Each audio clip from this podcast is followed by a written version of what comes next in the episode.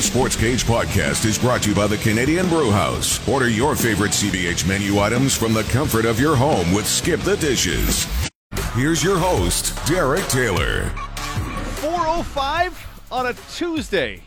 The Sports Cage for Saskatchewan Lotteries, the main fundraiser for over 12,000 sports, culture, and recreation groups. I'm standing up, walking around, Zinger. I'm moving my bones. What is happening? I was on a Zoom call for an hour, so I feel like I need to get up and move my bones around. Clayton Croker with us in Saskatoon. Uh, Clayton, how did you enjoy that Blades game over the weekend? Uh, both were fantastic. The Saskatoon Blades taking down the uh, number one ranked Winnipeg Ice seven to two. Blades are a wagon. Uh, they've won four in a row. Kyle Crnkovic currently leads the WHL in points. Tristen Robins isn't too far behind him. Nolan Maier might break the WHL wins record this year if things keep going this way. Blades, man, I mean, they've kind of been a little bit of a joke in the dub the past decade or so, but they're hot, boys. They're hot. That's all that happened, though, right? With- Blades Yeah. just played hockey. That's that's all that There was, happened. there was no big social media No, event that happened at that, game. that game. was eh? it. Just hockey was played. By the way, that was super cool. Uh, if you follow Clayton on Twitter at Radio Clayton, you saw a big reveal over the weekend. Yeah, I'm having a boy. Oh, yeah, that happened. Well, and for folks who didn't see it, uh, your wife set that up, yeah? Yeah, so my wife works for the uh, Blade slash Rush. They own each other now, and um, we thought, okay, let's have a gender reveal. We kind of had a, a tough go with you know getting pregnant and stuff like that the past couple years. So we're like, you know what? Treat yourself. Let's let's do something happy. So we decided to light up SaskTel Center because they had they can light it up green for Rush games. They can light it up any color. They have these big lights outside. Yeah. So after the game, we uh, we just turned all the lights off, and then the SaskTel Center staff they they lit them up blue. So we're having a baby boy. It looks super extra, like it looks like influencer on Instagram kind of stuff. But we both work there, so when you when you really dissect it, it's it's the lamest gender reveal ever. We did it at work, and we flipped a switch. Like hooray! No, it looked awesome. It shows you guys are very important and that entire buildings changed their color for the two of you. I, I thought, honestly, I loved it. Versus smashing a pinata. You- Yeah. The video of that guy who was going way too hard on the pinata, trying to rip it. Like, wow, yikes. Or stuff that would make a mess. You just you had a you had a building, one of the larger buildings in Saskatoon, lit up for you guys. I think that's awesome. I loved it. Like the guys who do like the golf swing, like they hit the golf ball and it explodes, and they do the slap shot. Well, hey, all power to you, not judging you, but you're just you're just leaving yourself open for a blooper or a bad viral video or something. Like, just keep it simple, stupid, right? Like. they cut open their cake that they got and it's actually purple and they're like well is that blue or pink uh, i don't know the baker remember screwed it up remember when that was that was considered super extra the cake and then fast forward a year and the cake is like the most simple thing you can do now for gender reveals like Ah, no, I, I loved it. I thought it I thought it played great. Uh, your reaction priceless. Uh, it was fantastic. Uh, this show, Astrid Becker of the University of Regina joins us at 4:30. The Saskatchewan Sport Awards are on Thursday. Astrid is uh, winning award for gosh three decades in coaching here in Saskatchewan. So we'll talk to her about that and talk about the Saskatchewan Sport Awards. Arash Madani at 5:05. We'll discuss some CFL with him. Glenn Suter at 5:30. Oh, we've got moves across the CFL. We've got a Pats game tonight It's to take on Prince Albert. Zinger, I'm I'm gonna have to go with regular priced hot dogs tonight when I get over there, but uh, Oh, maybe- that's right too. maybe that's my encouragement to try something else at the Pats game. It's not Wednesday. Not Wiener Wednesday. It's the first of two in a row again. I think Prince Albert's sticking around town. They're playing again on Friday, so Yep. Couple of games there. Uh, Denis Shapovalov says, "Why is everybody biased in favor of uh, Rafa Nadal?" he did not take that defeat uh, very well, did he? Oh, when you're yelling charges of corruption at the official at the Aussie Open. I love it. That's good times. Uh, the NHL, a former Pat named to the Olympic team and one of Prince Albert's finest, named to the Olympic men's hockey team. Six Canadian, six uh, Saskatchewanians, and two connected to Saskatchewan going to the Olympics now. Uh, very excited about that. Final day for the Hall of Fame for guys like Barry Bonds and Roger Clemens. Every single year we go through this. Well, this is this is the last one, I know. right, for these two. And can you have a Hall of Fame without Barry Bonds? Can you imagine? Yeah, whose head grew three sizes that day, right? There's there's just a ton going on, and we will hit it up here on the cage. Pre-game show for the Pats, 635. Puck drop at 7 o'clock. Want to hit us up on the text line? It's 306 936 6262. Love having you with us. And if you miss any of the show, obviously get the Sports Cage on demand. No news from the Riders today. The last kind of news we had was a couple of signings yesterday. Mike Edem before that. And Clayton, I look at this list of free agents for the Riders 2, 4, 6, 8, 10, 12, 14, 16, 18, 20, 22, 24, 26, 28. There are 30 names on the list who have not been decided on. And we are boop, boop, boop, 14 days to free agency. Concerned? Not concerned. Not concerned. We got time. Procrastinators always do their best work last minute, right? It's like we're fine. I don't know. I, I still think there's time. You can sign multiple people in a day. And plus, you know, you can still sign your guys after the free agency period. I know people are kind of freaking out about the deadline. Oh, this is when free agency starts. You can still sign your guys afterwards. They might just be waiting or are busy. Who knows, right? I'm not too concerned about this stuff. It's it, it would be the premier guys that that would be the greatest concern, right? Because if they don't get to free agency, hey, you never have to worry about it, right? Mike Edem, don't have to worry what Calgary would throw at him. He's a Calgary guy and a University of Calgary guy don't have to worry about what folks would throw at Nick Marshall because he's already under contract. So you, you look at, well, what about Duke Williams and what about Purifoy or William Powell or Brett Lauther or Micah Johnson? We're, we're not quite at the point where I start to panic, Zinger, but we are. I can see it from where I'm sitting right now. I I'm just concerned about uh, getting Duke Williams back in the building. When you were going through those names there, I was like, the things I would do just to have Duke back. And I I think there's no doubt he's going to be testing the market. I mean, I think he would have been signed already if he was going to be back. But yeah, it's just uh, it's just the tough time we live in, I guess, man. Uh, Loucheiz Purifoy, I don't know. Like last week, is he hangry or or what? You know, yeah. we need we need him back. I I don't know, man. I, I would absolutely want Loucheiz Purifoy, but Micah like, Johnson, like, said, like we haven't oh. heard a oh. thing about Micah Johnson because Micah. We need a kicker. We, we need a kicker. Well, and and there will be an interesting decision because Brett Lauther, Jon Ryan are both free agents. But is this the point where the Riders go? You know what? We're going global now. Oh boy! Because Kaare Vedvik came on and did a fine job punting at the end of the at the end of the season when Jon was injured. I'm fine going global with, with the punter, but like we need Brett Lauther back. Like we need a field goal kicker. We saw. We don't want to be in a position where the Bombers were in last year, where they're missing every single kick during the year, right? like, please no. I was I was going through some of those numbers because the Stampeders re-signed Rene Paredes. I'm like, I wonder what what the number said about about kickers last year, and oh man, the what Winnipeg went through before they re-signed Sergio Castillo. Oh man, no, that's a nightmare. That could have made all the difference in that West Final. By the way, that would have been incredible. Uh, it's I I feel like that is a post CBA signing for the Riders. Speaking of Brett Lauther, because will there be two globals? There were supposed to be two globals for the season. They knocked it back for one because COVID and short turnaround and stuff. But if there are two globals, we've already seen teams gravitating to, hey, they can be our kicker and our punter.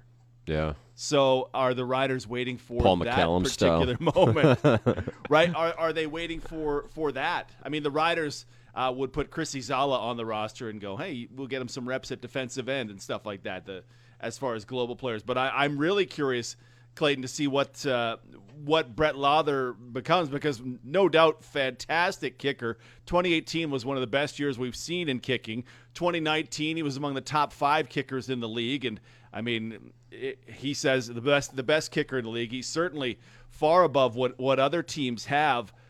But if you do have to accommodate, you know, a certain quota of global players, does does Brett become the odd man out? I think or you could save some money. I think you could save some money though going from Jon Ryan to Vedvik because Jon Ryan's contract for a punter pretty pretty big, right? I mean, he's a fan so, yeah. favorite. He's a local boy. He's a great punter. Like he, he earns that contract, but it's a pretty big contract for a punter. So maybe you save money there that you can use on Brett Lauther. And like with the with the CBA and the league kind of where it is right now, like are, are you worried about any team spending a lot of money in the offseason? Maybe that's not what maybe that's why I'm not too worried. Is because I don't think there are a lot of teams out there with a ton of cap space that are like, "All right, let's start offering guys tons of tons of big money contracts, 150, 200 grand." Like do you see any team doing that right now? BC opening up Michael Reilly's salary becomes interesting, right? Mm-hmm. Because Lemar Durant gone. Lemar Durant gone, so that that pays Lucky Whitehead, which means if Bryan Burnham's back for the same money, they've freed up all of Michael Reilly's salary essentially, and they'll want to get another quarterback. Hamilton is no longer paying two quarterbacks decent money, so I wonder what that does for their possibilities. Ottawa is going to have to overspend, in my mind, to get guys to come because yikes. No one's gonna want to go there. Well, Like, they have right? nothing in the cupboard right now, and like again, if you're a free agent like Duke Williams and you want to win, like you're competitive, you don't want to go to Ottawa where there's no quarterback, like there's no system in place. It's just kind of the wild, wild east out there. So like I- I'm not too worried about any team swooping up our guys because Yeah. I just don't see that like I don't see a lot of teams being that aggressive this year, and I also see like Duke Williams is going to command a lot of money, so you're going to have to overpay and I don't think there's going to be a lot of teams that are going to want to overpay this year. So hopefully that's the case because you're right. There are that's a big list of guys that's and and the deadline is coming up. But I'm, I'm just I don't know. I'm, not, I'm pretty chill about it. DT, pretty chill. You you talk about there aren't a lot of teams that you think are going to be aggressive. Let me ask you this: Should the Riders be the most aggressive because of the Grey Cup? Hmm. Well, after checking after checking my Twitter mentions after Suits' comments a couple weeks ago, who knows? Like who knows how aggressive they should be, DT, right? Should they go over the cap? Oh no, we've started another huge debate. Um Only no, in I just- Riderville. Yeah. I don't think that maybe like maybe aggressive with like the kind of guys we're getting. Maybe not with the money, but maybe risking it with the veterans. Like maybe bringing in Kenny Stafford. I don't know. Like bringing in a veteran receiver or a veteran guy. Maybe rolling the dice on guys like that. Like Guys like with high talent guys. Yeah, guys with one year left or high talent guys that haven't worked out. Like maybe roll the dice and and be aggressive that way. But with money. I don't think if, if the Riders are planning on signing Duke Williams and they already got two pretty high paid receivers as it is, then maybe you don't get aggressive with the money. Maybe you just roll the dice on some risky players. Well, that's that's part of the logic I, I had put behind. I want most of the guys from 2021 back if I'm the GM. If you don't think Micah Johnson has five years left in the CFL, that's fine because you just need one year left in the mm-hmm. CFL, right? And if I mean Micah again led the league in tackles for a loss, had a couple of sacks as well, and was generally a dominant interior player. That's the kind of guy I want back. Ed Gainey, okay, numbers numbers when he was targeted weren't amazing, but that's the, kind of guy I want back in the lineup. William Powell, more of a question mark, right? Because we know where I fall on running backs and stuff like that, and how much I would love to see Jamal Morrow get some burn. I think you can save some dollars there. But those guys that ah, you know, I don't know if I want to sign him to a two year deal, but I really like the thought of him on a one year deal as we're chasing the Grey Cup at home. Those are the guys I'd love you to have. If you want to throw, but that said, if Jeremy O'Day wants to throw 10K extra uh, above and beyond what BC offers Bryan Burnham, again, the name we're, we're coming back to two names uh, inevitably. If you want to take a guy like that and throw him an extra 10 grand, I, I'm on side. If you want to. Kwaku Boateng less fits into that, but if you want to throw a little extra his way and feel like he can bounce back, let's go there. I've seen some some uh, folks tweet at me, well, how about Ted Laurent? How about an extra couple bucks for Ted Laurent? I'm less so because he didn't have a great season in 21, but those are the guys that to me you're built to me I'm building for 2022 and we'll figure out 2023 later. Totally agree. I think you just go all in on this year. It's kind of Yeah. like a, a WHL team selling the farm Perfect. during their Memorial Cup year. I think after your your arch rivals go two back-to-back Grey Cup victories, you got to go for it the year you're hosting it, right? I mean, it just seems like everything's going Winnipeg's way, and we got to stop that. Well, that that's got to stop. So I think the Riders do got to do that. I mean, like the Ted Laurent thing's interesting, the Boateng thing's interesting. There's so many interesting guys out there that that when you start maybe considering that the Riders could have them, they could have a they could have a cool little roster if they if they, if some of these names come come come to come to the come to the Riders. But that's Yeah. the thing about off-season talk, though; it's all hypothetical. Yeah, well, I, and Winnipeg, you mentioned two-time Grey Cup champions re-signing all of their stars. As Zach Collaros uh, broke the news that Stanley Bryant had re-signed uh, over the weekend, you go, okay, well, that's their two ends, their two tackles, their quarterback, their middle linebacker. Dear God, how do you keep pace with all that when those are the critical players? You know, that's that's the hill you have to climb. Calgary is doing a tremendous job re-signing its guys. We'll see what BC and Edmonton are all about. Edmonton under Chris Jones will be a, a whole new world. The Riders do have some work to do. 30 names remaining on the list. Larry Dean, Jay Dearborn, Gainey, Harker, Mac Henry, the Herdman Reeds, Micah Johnson, Dion Lacey is a guy we haven't talked about but should. Picton, Powell, Purifoy. Which one is your top priority with two weeks remaining? Who do you not want to see get free February the 7th, 8th? Eighth? I think it's the eighth. It's the Tuesday, whatever the Tuesday is. Zinger keeps me honest on the dates. The text line is 306 936 6262. Please do join us inside the cage. It is 421. Rams soccer coach Astrid Becker at 430 on the cage.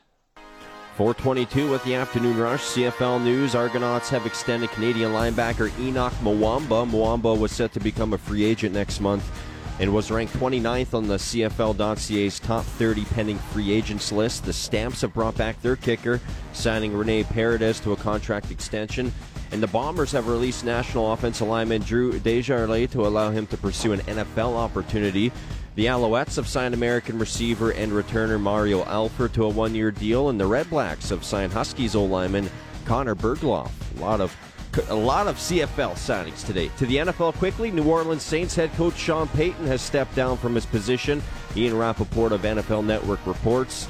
And uh, New Orleans, well, they missed the playoffs for the first time in five years in 2021. Peyton had a 152 and 89 record with the Saints in 15 seasons as their head coach.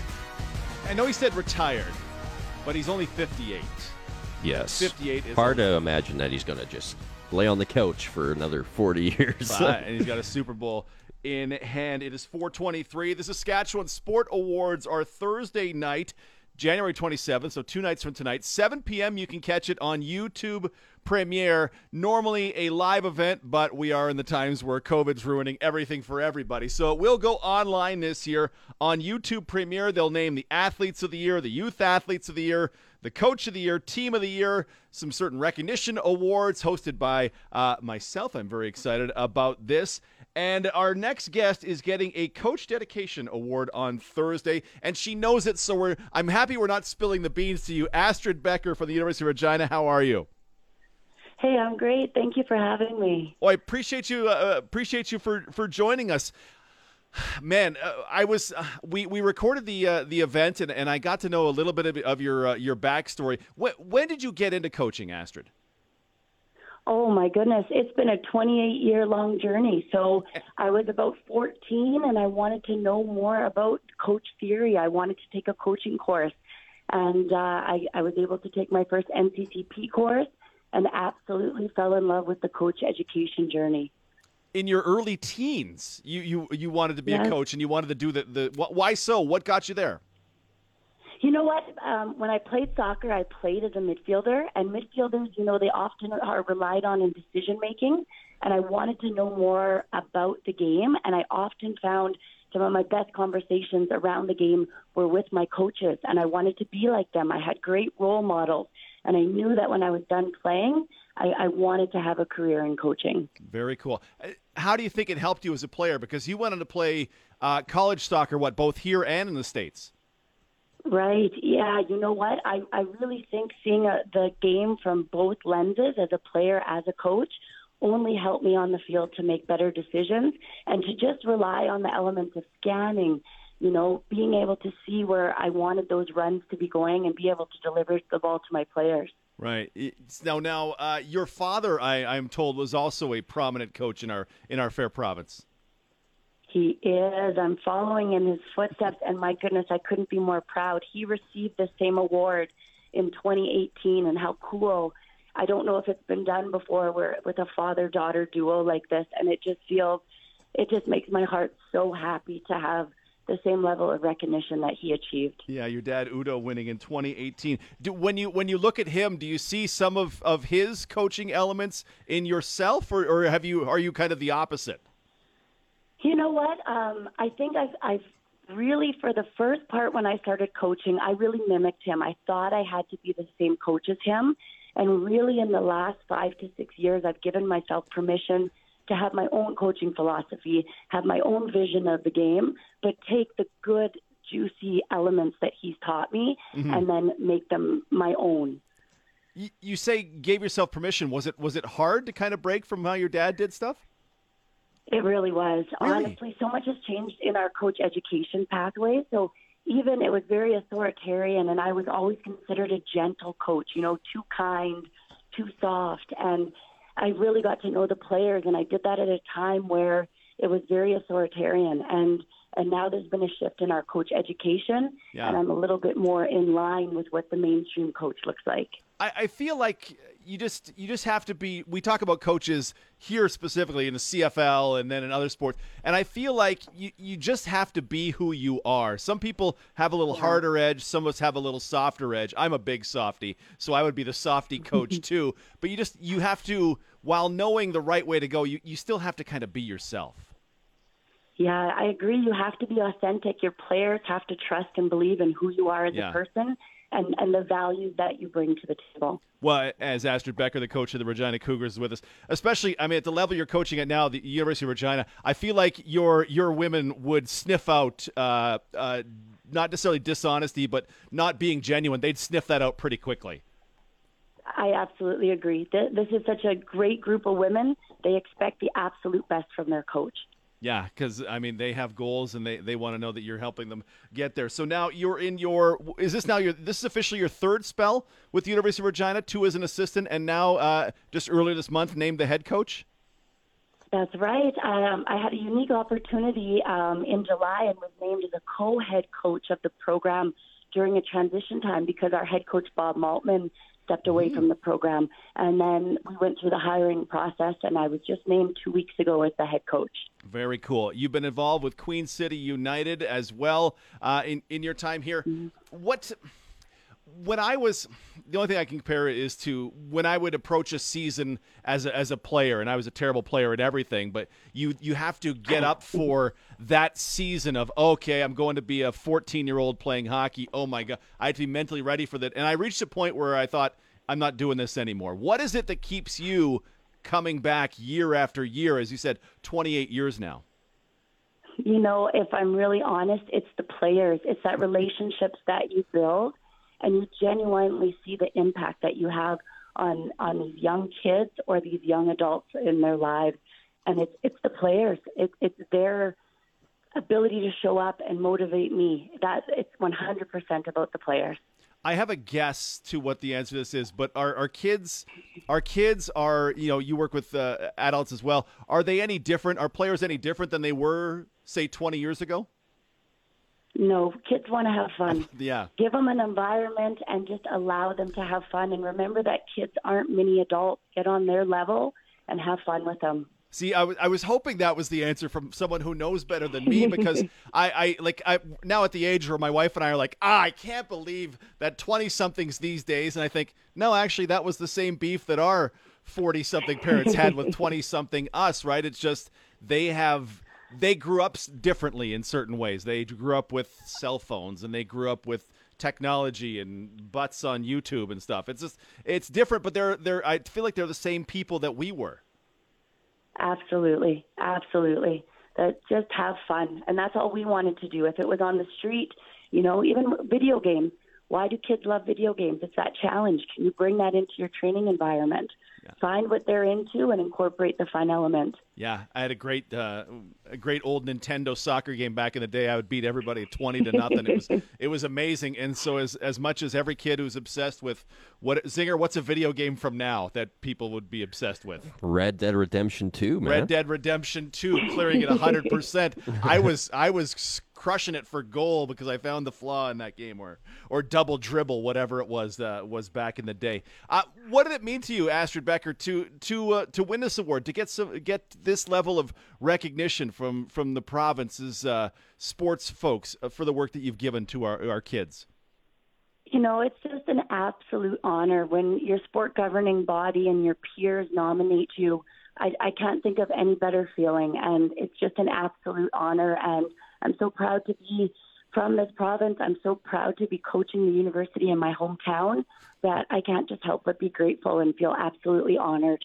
Well, and and for for everyone, I mean, when I think of just how many sports go on and how many kids and how many adults love playing sports in our province, how many coaches we need to acknowledge that that without that without that without their help, they're a part of this whole process. Kids wouldn't get to be doing the things that they're doing. Absolutely. Yeah, it's it's fantastic. I'm so grateful to to Sask Sport for for acknowledging these folks in the Saskatchewan Sport Awards uh, coming up on Thursday. Uh, can you give us? It was a good season for the uh, the Cougars on the soccer side. What does 2022 hold? Do you feel? Oh my goodness, this future is absolutely bright. We have such a young group of dedicated athletes in our program that there is just this excitement about the potential that we can unleash on the turf this season. So I know it's only January, but holy smokes, get me to that first home game in September and let us perform for everybody. Can you can you sneak peek us? Can you give us someone when September rolls around we should watch for? You know, I we it's have always a hard question. Great young talent. I know we had Peyton Enns come into our program. She came in as a goal scorer, and she was able in her rookie year to make the all rookie team and get some national recognition. So there's a kid in her first year that came in and said, Hey, learn my name. Look at me. I'm coming in with some purpose. And I think you got to watch what she's going to do in her second year. I like it. I like it a lot. The Cougars seven four and one this season. Uh, now their new full time head coach Astrid Becker, nice enough to be with us. Astrid, thank you so much for your time today. Uh, I appreciate you, and and thanks for all the work that you've put in. Twenty eight years, and I mean you're you're still a young woman in 28 years it just blows my mind that like two-thirds of your life has been coaching is is absolutely incredible and admirable and uh, yeah thank you thank you for everything you've done Thank you so much for having me today on your show. I really appreciate chatting with you. Astrid Becker, she is winning a Coach Dedication Award from Saskatchewan Sport on Thursday. The Saskatchewan Sport Awards, Thursday, 7 p.m. on YouTube premiere. Athletes of the Year, uh, Youth Athletes of the Year, Packers Fans of the Year. Oh, no, that's, that's, that's always Zinger.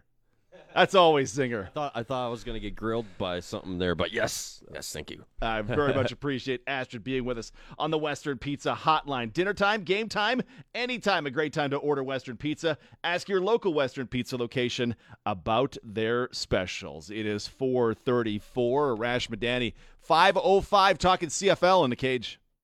One big number for this day is two. Two Saskatchewanians or Saskatchewan connected men's hockey players will be off to the Olympics as they announce their team today. Former Pat Jordan Weal named to the team, a 29 year old currently playing in the KHL, and Prince Albert native Adam Cracknell also named. Also playing, he's actually currently playing in the AHL for Bakersfield. The men's tournament will not be as hotly contested or exciting as the women's tournament, but very proud to have a former Pat and one of Saskatchewan's own competing on the men's side. One big number brought to you by Smart Investing Solutions. Be smart with your money. Call Brian Golly at Smart Investing Solutions 546 2533.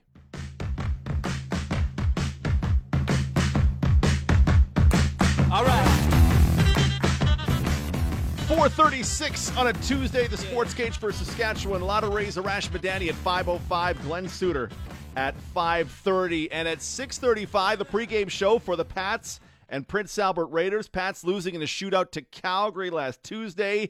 In that game, Tanner Howe, oh, Excited to see him go three assists. Ryker Evans, Logan Nijhoff each a goal and an assist. Tonight, Ty Spencer's debut for the Pats. He was acquired in the Drew Englot trade as Zinger, the building towards the inevitable Memorial Cup win next year Yep. really begins today. Sorry, Clayton. It's uh, going to be so nice to ho- hoist that uh, Memorial Cup above our heads. Connor Bedard, uh, Tanner Howe. Oh, yes. Well, Ty Matthew- Spencer will be 18 next season. Matthew that works? Keeper. Oh, Ooh, keeper, the yeah. keeper. The keeper, keeper. Oh, man. Just I'm a I'm a Pats fan for the next uh, next four days. I hope you guys take it to the PA Raiders. Just uh, yeah. we can all agree that the Raiders they're just uh, uh, Do you do you have a hit list for the for Saskatchewan teams in the dub? Like Saskatchewan would be what like the pardon me Saskatoon. You love them the most, right? Like that's Yeah, no, that's clear. Give me give me a the hit list. Yeah. Here's the list. Number one, PA. That's the list. No one in Saskatoon likes PA, and everyone in PA hates Saskatoon. Oh man, like when we played each other in the playoffs, it was the second round. I want to say 2018. So the Blades still had Kirby Dach, and that's when the Raiders won the WHL championship. They were loaded that Oh, year. great. But oh man, it was like each other's barns. Like we had, uh, it was it was food bank night. So there was a bunch of macaroni being brought in by Blades fans, like for like to like make noise. And some Blades fans started like dumping some macaroni on PA Raider fans below. It was not good, but it's just macaroni, right? Like no harm, no foul. There was this big story written about it in uh, the PA like website and stuff like that, and it started this big, huge drama-fueled rivalry, and it was it was nasty. But they've hated each other forever. Uh, you know what? Like the Pats and Moose Jaw and having all the other teams in the province, yeah, the Blades kind of have a rivalry. The Saskatoon Regina thing, nothing compares to the the Blades Raiders though. It's like Pats. It's like Pats Warriors. That's Yeah. that's the hatred level it's on. Okay, so you you would then equate uh, Moose Jaw, Swifty, and Regina all kind of the same in your mind. It's the it's, Yeah, Swifty's gone now. Swifty's in the Central. We don't even talk Oh, about them anymore. They're not a problem. Yeah, but they'll I be back, mean, but- Re- yeah, Regina. Nah.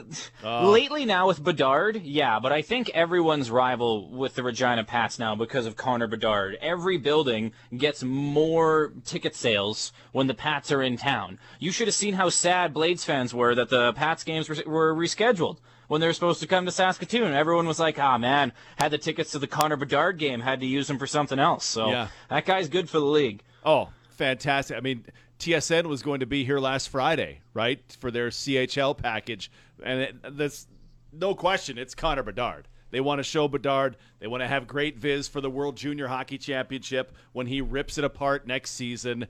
It is a great time to be a, a Pats fan. Dante DeCaria, great time to be the voice of the Pats as well. Uh, very excited. Prince Albert tonight and Friday as well. Saturday they go on to Moose Jaw for the uh, rivalry showdown. The NHL tonight, Florida and Winnipeg, a seven o'clock start. The Oilers. I, I- I wish I could get hype for an Oilers game, but I just feel like we're going to be talking to Alan Mitchell uh, tomorrow, going, "Oh yeah, so uh, another one this time in Vancouver." do they play tonight? Yeah, uh, they're in Vancouver at nine o'clock. Oh. Buffalo and Ottawa, the other Canadian matchup on, this day. From the text line at 306 936 6262, what riders do you think they absolutely need back before the negotiation window opens on January 30th? They can't sign till the 8th, but you can start negotiating with other teams in just five days. Micah Johnson, Loucheiz Purifoy, and Ed Gainey would be my picks to bring back. I also want Mitch Picton to come back, receiver of the future, baby. I am. Mitch Picton actually made Marshall Ferguson's list of the top Canadians available in free agency at number 15, figuring with uh, Brayden Lenius being off to the Atlanta Falcons, it's time for Mitch Picton.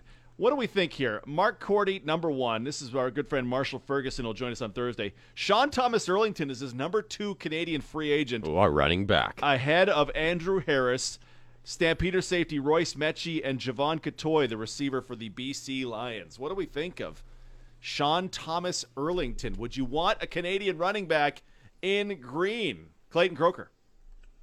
I'm just going to throw this out there. I don't think the Bombers are going to re-sign Andrew Harris. I Oh, think I'm it kind of looks like the Bombers. I don't think the Bombers are going to get him. Do you think he'd ever come to Saskatchewan? Oh, he doesn't have a connection to Saskatchewan like he does to you know the BC Lions or the Winnipeg Blue Bombers. I, I don't see it. I and I, you know me. Uh, He'd be cheap. He'd be cheap, I Well, think, because he, was he gets he's the past two seasons he's been pretty banged up, and I don't think there's going to be a lot of other suitors for him. I don't know. Because like, there's no way they can pay. Well, uh, maybe The Red okay. I Blacks take that back. him. You're right. You're right. I take that back. There would be plenty of suitors. It's still Andrew Harris, but he's just been so banged up, right? And he's getting towards that you know older age as a running back. Uh, can he handle the load? Right? Can he can he be the guy anymore? Or do you have to kind of pair him up as a one A one B kind of option? That's why I kind of like him with the Riders. Imagine the uh, the Canadian running back connection they could have here with Harris. you uh, yeah, and you're you're well known for love for Kienan LaFrance too, right? There's two Winnipeg Mhm, guys who- exactly. who, would be coming to Saskatchewan. Harris is 35 this season. He turns 35 Mm-hmm. in April. It's like And- Adrian Peterson almost. Well, that would fit in with the I don't Same know if he's- category. I don't know if he's got three years left, but maybe he's got one year left. And we talked about it. We talked about with suits yesterday when we were talking running backs. You need guys that can that can pick up a blitz and be the extra blocker. And there's nobody at the running back position better that at that in my mind than Andrew Harris. So I don't And I think- I don't I mind this.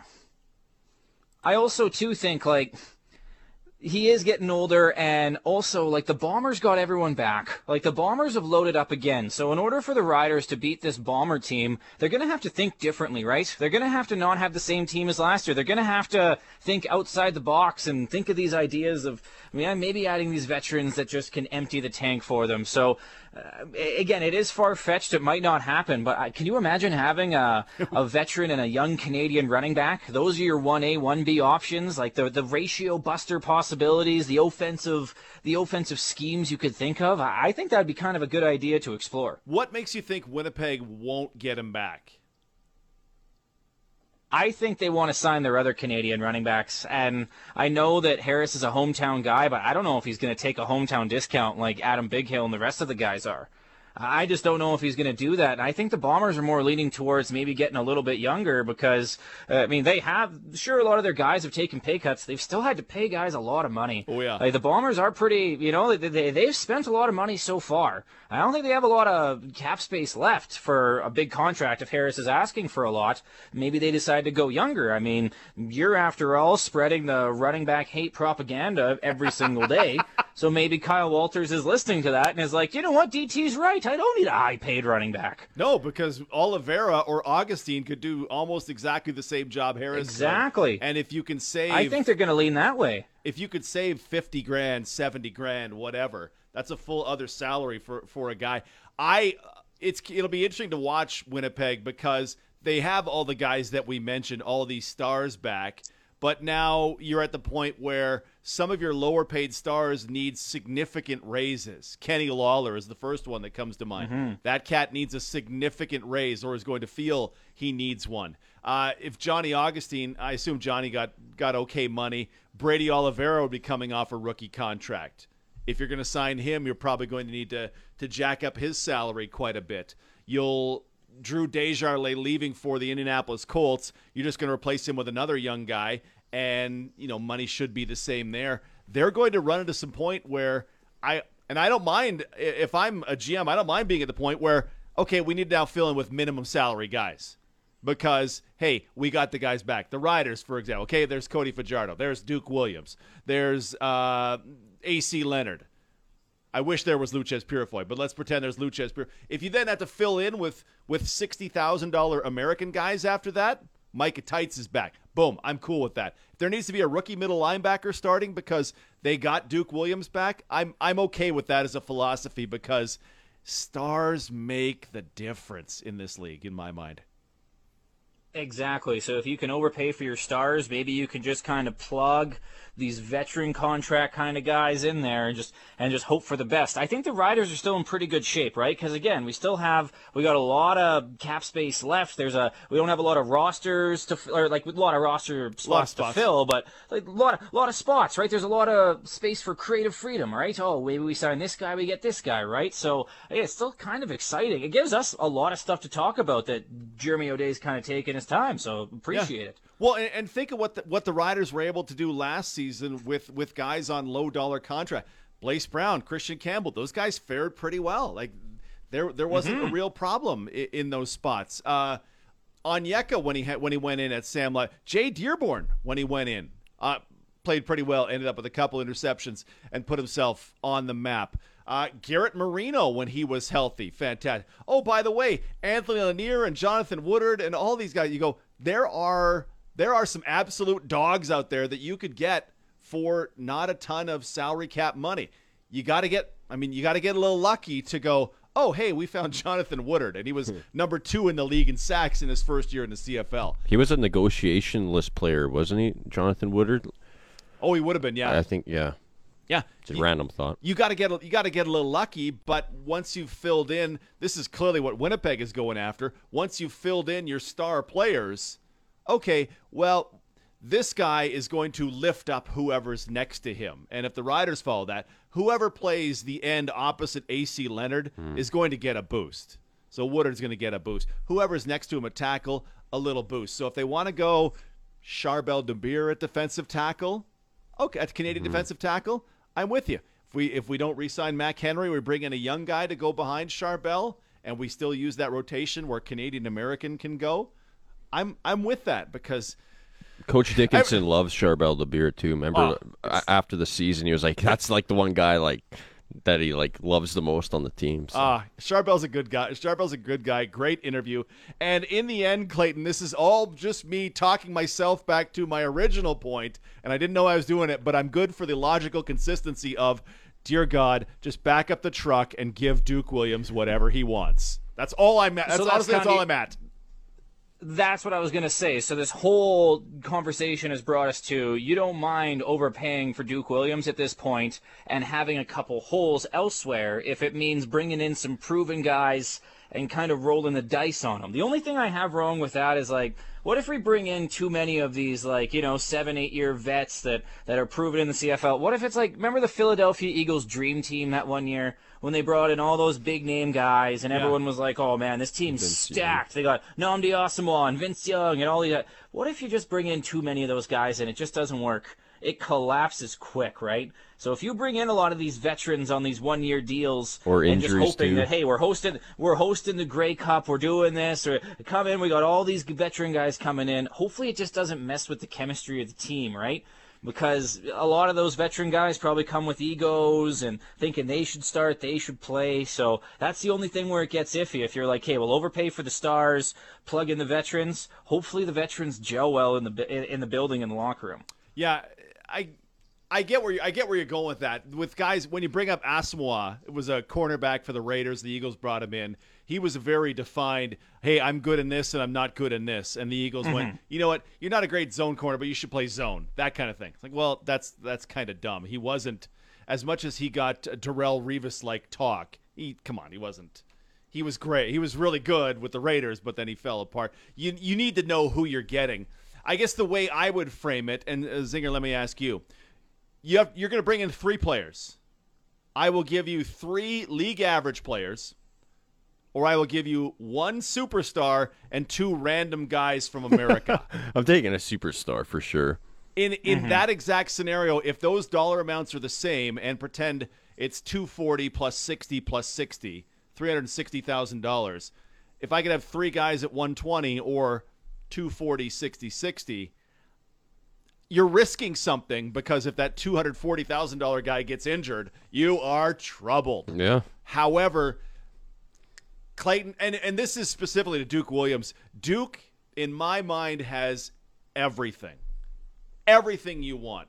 He's, uh, I forget what receiver said, but he's a dog. Like he goes out there for every scrap and he fights, and guys gravitate to him. And offense, the ball finds him because he's Duke Williams and you're not, that kind of thing he to me has everything. He's not just the high skilled receiver. He's got the he's got the whole package to go with it. That's why I would gladly make him the highest paid receiver, and I would take the shot of Duke plus two randos versus three good players. Let's say that.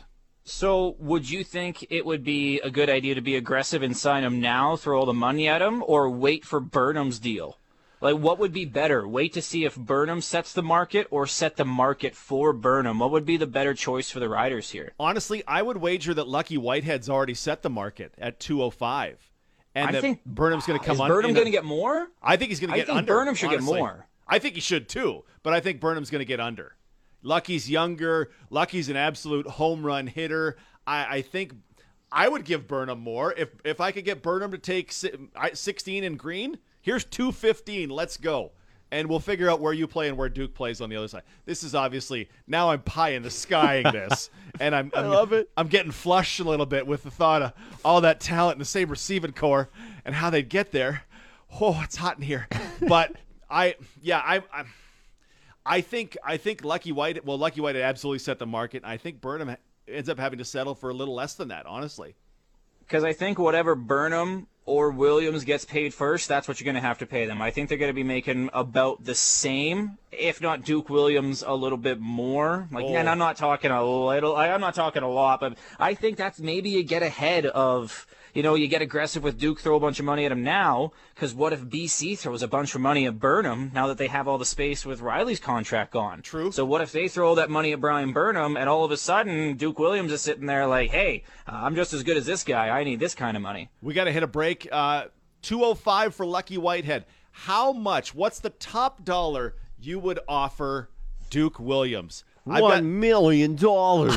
I've got a number in mind. It's coming up after the break. This segment of the show for Nick Service in Emerald Park, your local Massey Ferguson, Challenger, Rogator, Gleaner, and Fendt dealer. Call 781 1077.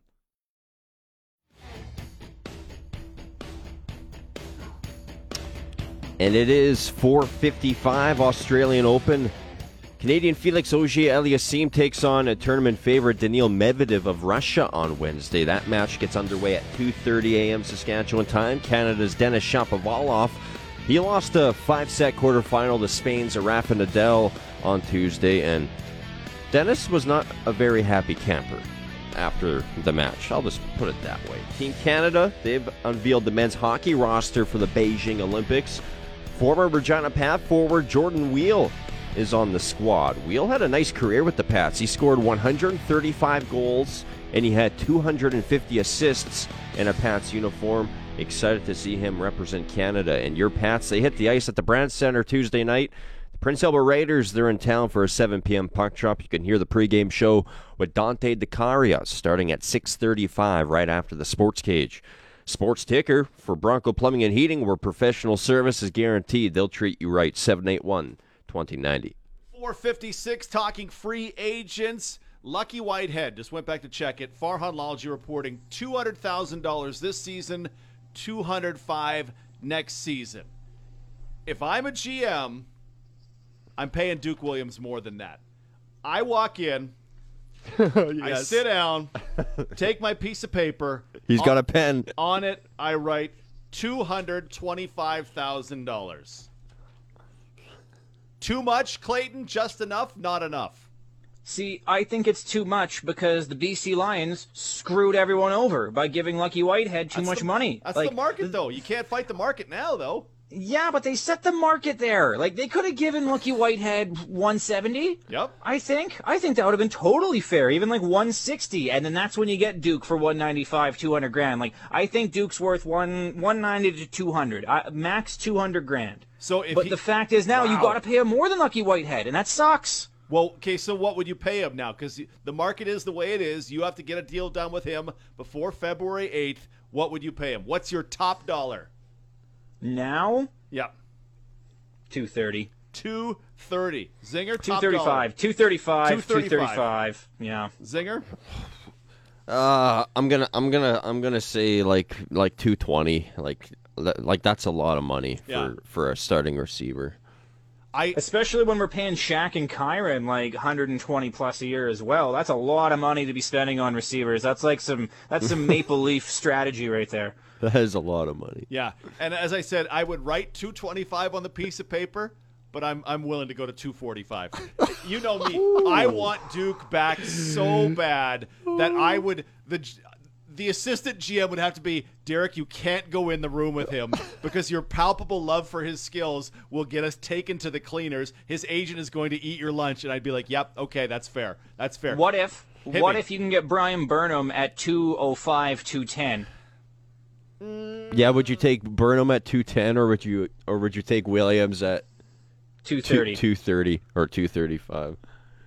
Uh, DT sweating. He does. He doesn't know. and because I have unlimited love for Bryan Burnham, I'd take Duke Williams at 20k more. I'd absolutely pay 20k more for Duke Williams. Can I get him? For I a love couple Duke, years? but I'm taking Burnham. I'm All taking Burnham there. Yeah, I like Duke, but I'm taking Burnham. Well, and this is this is the thing that GMs have to do because I'm I'm not necessarily thinking of the ripple effects of that 20 grand, which could be substantial and cost you. What if that means you can't re-sign player X who you absolutely love?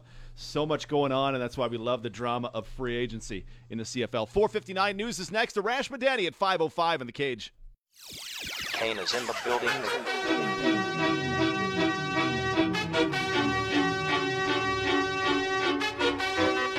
506 on a Tuesday for Saskatchewan Lotteries, the main fundraiser for over 12,000 sport, culture, and recreation groups. Sometimes you end up breaking new news and you didn't even know it. A week ago, talking to Arash Madani, when all of a sudden Victor Cui followed him on Twitter as we were conversating. Victor Cui named the president of the Edmonton Elks on this day. Look how it happens sometimes, buddy. You just never know, DT. It's it's amazing how it goes. Just right place, right time. He just started following us randomly in the middle of our conversation. Why would an MMA guy do that, right? Well, it's when you knew it was That's coming when- through. Uh, you had to believe it. And I, and I give I give Victor credit because how does he break the news? Uh, he gives rapid to Terry Jones, the Hall of Famer, the institution in Edmonton sports. Nobody had it. Terry officially had it, so good for him. There you go. We are a day after Michael Reilly's retirement. Four times he led the league in passing, two Grey Cups, numbers, MOPs, that kind of stuff. What stands out to you about Reilly and his time in the CFL? Well, I, I think there's two things. One is the toughness factor. I mean, this dude just got beaten alive throughout his career. Even DT, if you think back to 2015, the year they won it all, opening day that year gets hit low, uh, tears his PCL. They weren't sure if he was going to come back from that knee injury. Did in September, wasn't right until October. Cleyon Laing hit him, if you remember, in that low hit. Um, but was terrific in his makeup. And I think that one leads into the other. You know, his toughness is part of his journey. You Mm. know, uh, here you have a guy who grew up in nowhere, Washington. He's the son of a high school football coach, left to Montana to follow his dad, Pat, when Pat went there. Uh, started his college career at Washington State, then went on to Central Washington. Um, for four years, basically was fighting um, for the number three job on and off the roster. Finally got it one training camp. And I remember talking to him one Grey Cup week. He said, Nothing's ever been given to me. I had to go out and get it. And I think that's part of Mike Reilly's story is that no matter how hard he was hit, how much he was hurt, when the lights came on, he went out and got it. And that was kind of part of his journey just to break into the pros and to finally do it. What about leadership and his, his time as a franchise quarterback? Well, it's funny. I whenever I think about a quarterback, especially upon retirement, I think about how many championships did they win, whether that's fair or whether, whether that's not. Mm-hmm. And I remember 2015 Grey Cup week in Winnipeg talking to Odell Willis.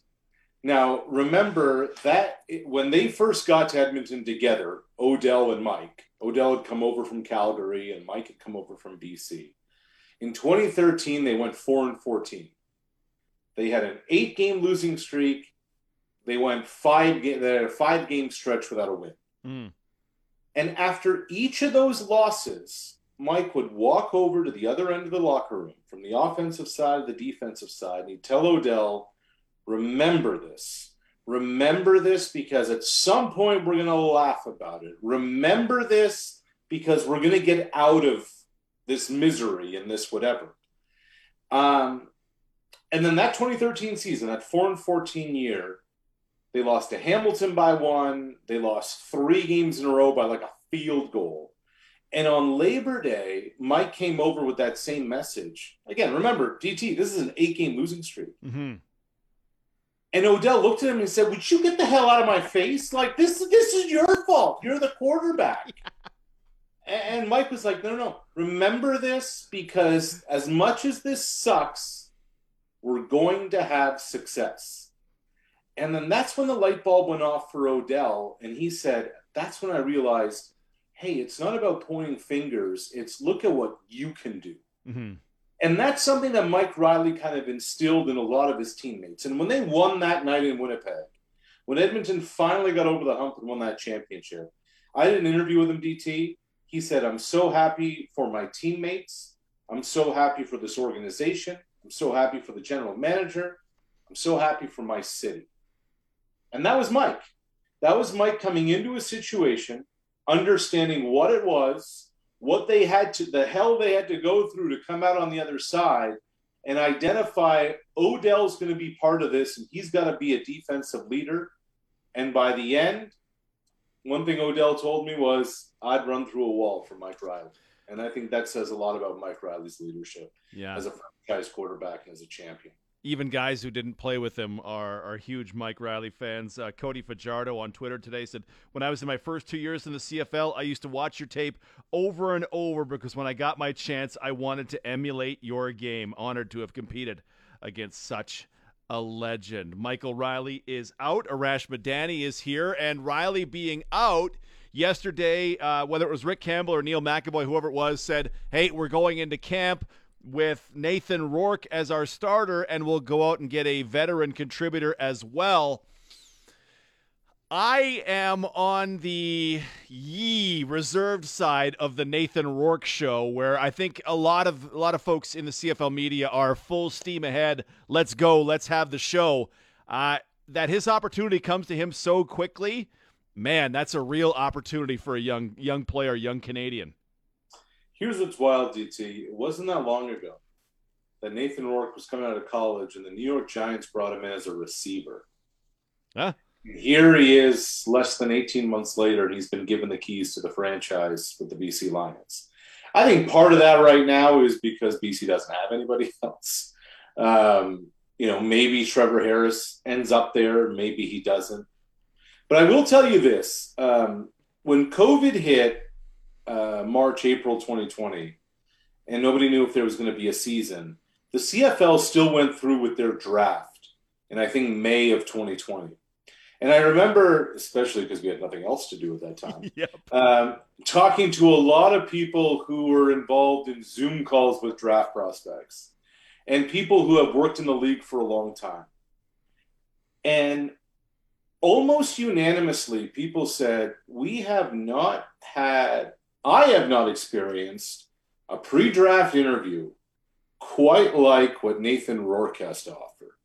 That he came to those meetings with almost as many questions for those for the teams as the organizations did themselves. They were impressed with what they saw on film, mm. But it was more the makeup. It was more who he is. It was more what he's about. It was more how impressed they were with the dude. Now, look, BC is a bad football team with a bad roster and a lot of holes. And I don't care who the quarterback is. Like if Zach just fell into their lap tomorrow, he's not. But if Collaros ends up in Vancouver, he's not going to make them a Grey Cup favorite either. But I'm really interested in the evolution of this team, um, what this kid can do, based on just kind of who he is and and what so many have said about him. I You're not buying it. Well, I'm not buying. Well, here's the thing that, that I would play into Rourke's favor. Their roster on the offensive side, they need to figure out the interior of that offensive line. They need to, I think Joel Figueroa at left tackle is back under contract. I thought he was good this year. they have they have two receiver parts that a lot of teams don't have in Lucky Whitehead and Dominique Rhymes. Dominique Rhymes was a dominant X receiver in 2019, though it was with Ottawa. That's that's two pretty good parts. If Cottoy's back, okay. If Shaq Johnson is back, okay. Now we have some Canadians to mix there. If Burnham is back, I feel that this is an offense in which Rourke can be what he he can be. I just question when a guy throws for a couple thousand yards in his final year in college. I just question if Rourke's got the arm to play consistently 18 games at a top five quarterback level. Fair. Um, at this stage of things, I'm just trying to think of okay, who could you, you know, who does Ottawa have? Who has Ottawa had at quarterback? Like I don't look at college numbers too much because you don't know what system they were running, you don't know what defenses they were going up against, Yep. what conference they're in, blah blah blah. Um, I just look around the league. Who am I really buying stock in? As far Like, as you think- teams or as far as quarterbacks? quarterbacks. I think you have a guy in Hamilton. I think you have the guy in Edmonton. Uh, sorry, in uh, in Winnipeg. Yep. Caleb Uh, Evans in Ottawa, maybe he had some. He had Caleb Evans had some flashes, but then he had 107 but, but interceptions. Masoli's Yep. going to Ottawa, right? Pre- going up there. We would presume, yeah. Yeah. Who am I buying stock in? God, that's well, Jake Maier in Calgary for sure. Are Uh, you? Well, it's it's he showed it. He had some 300 yard games, and he showed some real gumption in those games. So I'm look. I like. that. Jake your guy or is Bo your guy? Oh well, that's a whole that's a whole other. But if we're, if we're buying stock, if we're making investment opportunities, there's a there's a sprinkle on Maier for sure. Uh, I, and then it. I mean, we're in an awkward time because I thought we were so quarterback rich in the league in 2019, and in 2021, uh, it, it's like some invading army came in and burned and salted the fields. Honestly, so where I was going with this is you say top five quarterback, and it's it's very easy to say, okay, Nathan Rourke's not a top five quarterback. yeah, But my question to you is, it's not a real name high your climb. top five. It's not a real high climb, uh, man. Yeah, Zach. It's kind of like Cody. you know what, what this reminds Yeah. me of. When Dion Phaneuf was the captain of the Leafs, people said he's not a number one defenseman. I said, "Oh, okay." I said, "Name me thirty defensemen better than him." Like, I, like I'm not saying that Nathan Rourke's elite, and I'm not saying that Dion was elite when it comes to the upper stratosphere of their leagues. Except, damn, who's name me a bunch better? like the, you know the, the the Danes and the Zacks are easy. Um, it's the ret like who's Edmonton's quarterback going to be? yeah. Uh, I you I would have to say Arbuckle is better. I've seen Arbuckle be better than I've seen Nathan Rourke be, and it was more track record with Arbuckle. But is it? I mean, not to the point where I would pay one significantly more than the other. It's And that's what's interesting here is Yeah. that suddenly Nathan Rourke is getting one fifty, not five fifty. yep. Uh, suddenly that opens up 12, 13% of your salary cap to go spend everywhere. Yeah. Get your Uh, damn hands off Duke Williams, Rick Campbell, and Neil McEvoy. Get your Mm. damn hands off them. That's all I'm saying. Uh, Okay. Though, though the Duke to, Mi- to the Duke Michael Reilly connection can no longer happen. We're we're okay with that. But yeah, it's it, it opens up some interesting possibilities. Uh, Clayton, you want to throw something at uh, Arash before we go? Well, let's just continue the uh, the Lucky Whitehead contract story we were talking about before. Arash, do you think that teams are now going to have to like overpay for the big three free agent receivers because Lucky Whitehead signed such a big contract early on? Like, are, a team is a team that going to sign Kenny Lawler? Are they going to regret the number they're going to throw at him because Lucky Whitehead set the market that way? I think it just depends on the team um, and where they are and what they're doing. Um, I'm drawing a blank. There was an Edmonton receiver who signed for a pile of money in Toronto a couple of years ago. Jim Popp gave him all the all the money. Tavares Daniels, No, it was even before him. Derel Walker. Derel Walker. Like you, you regret Derel Walker. Um, would I pay Kenny Lawler a pile of money? It depends what team I am. Um, here, for instance, Clayton, If I'm Montreal, I would actually think about doing it because I think with Eugene Lewis, you have the best route runner in the league. Now, if he's going to draw a whole pile of attention, suddenly that allows Lawler to go do it. But if I'm, say, BC, since we were just talking about them, or Ottawa, since we were just talking about them, I don't know how much of an impact a big time receiver makes in that offense the way they run their offense. So I think it's situationally based. I think that's one of the biggest factors in all of this. Yeah, I think uh, some GMs of receiver needy teams were probably pretty mad at BC when they saw that Lucky Whitehead deal because I think Yeah. that's that's just going to inflate the market even more. Yeah, it absolutely will. Arash, before I let you go, just came across David Ortiz into the Hall of Fame. Barry Bonds, Roger Clemens, Curt Schilling, not. Final Barry year of Bonds. eligibility. Barry Bonds is not. I I woke up this morning not knowing how I would feel about the greatest player I ever saw who is very strongly connected to a steroid scandal, not in the Hall of Fame. I, I honestly don't know where I feel with that. I, I just, I'll just say this about the Hall of Fame. To me, the Hall of Fame is a museum, and a museum is about history.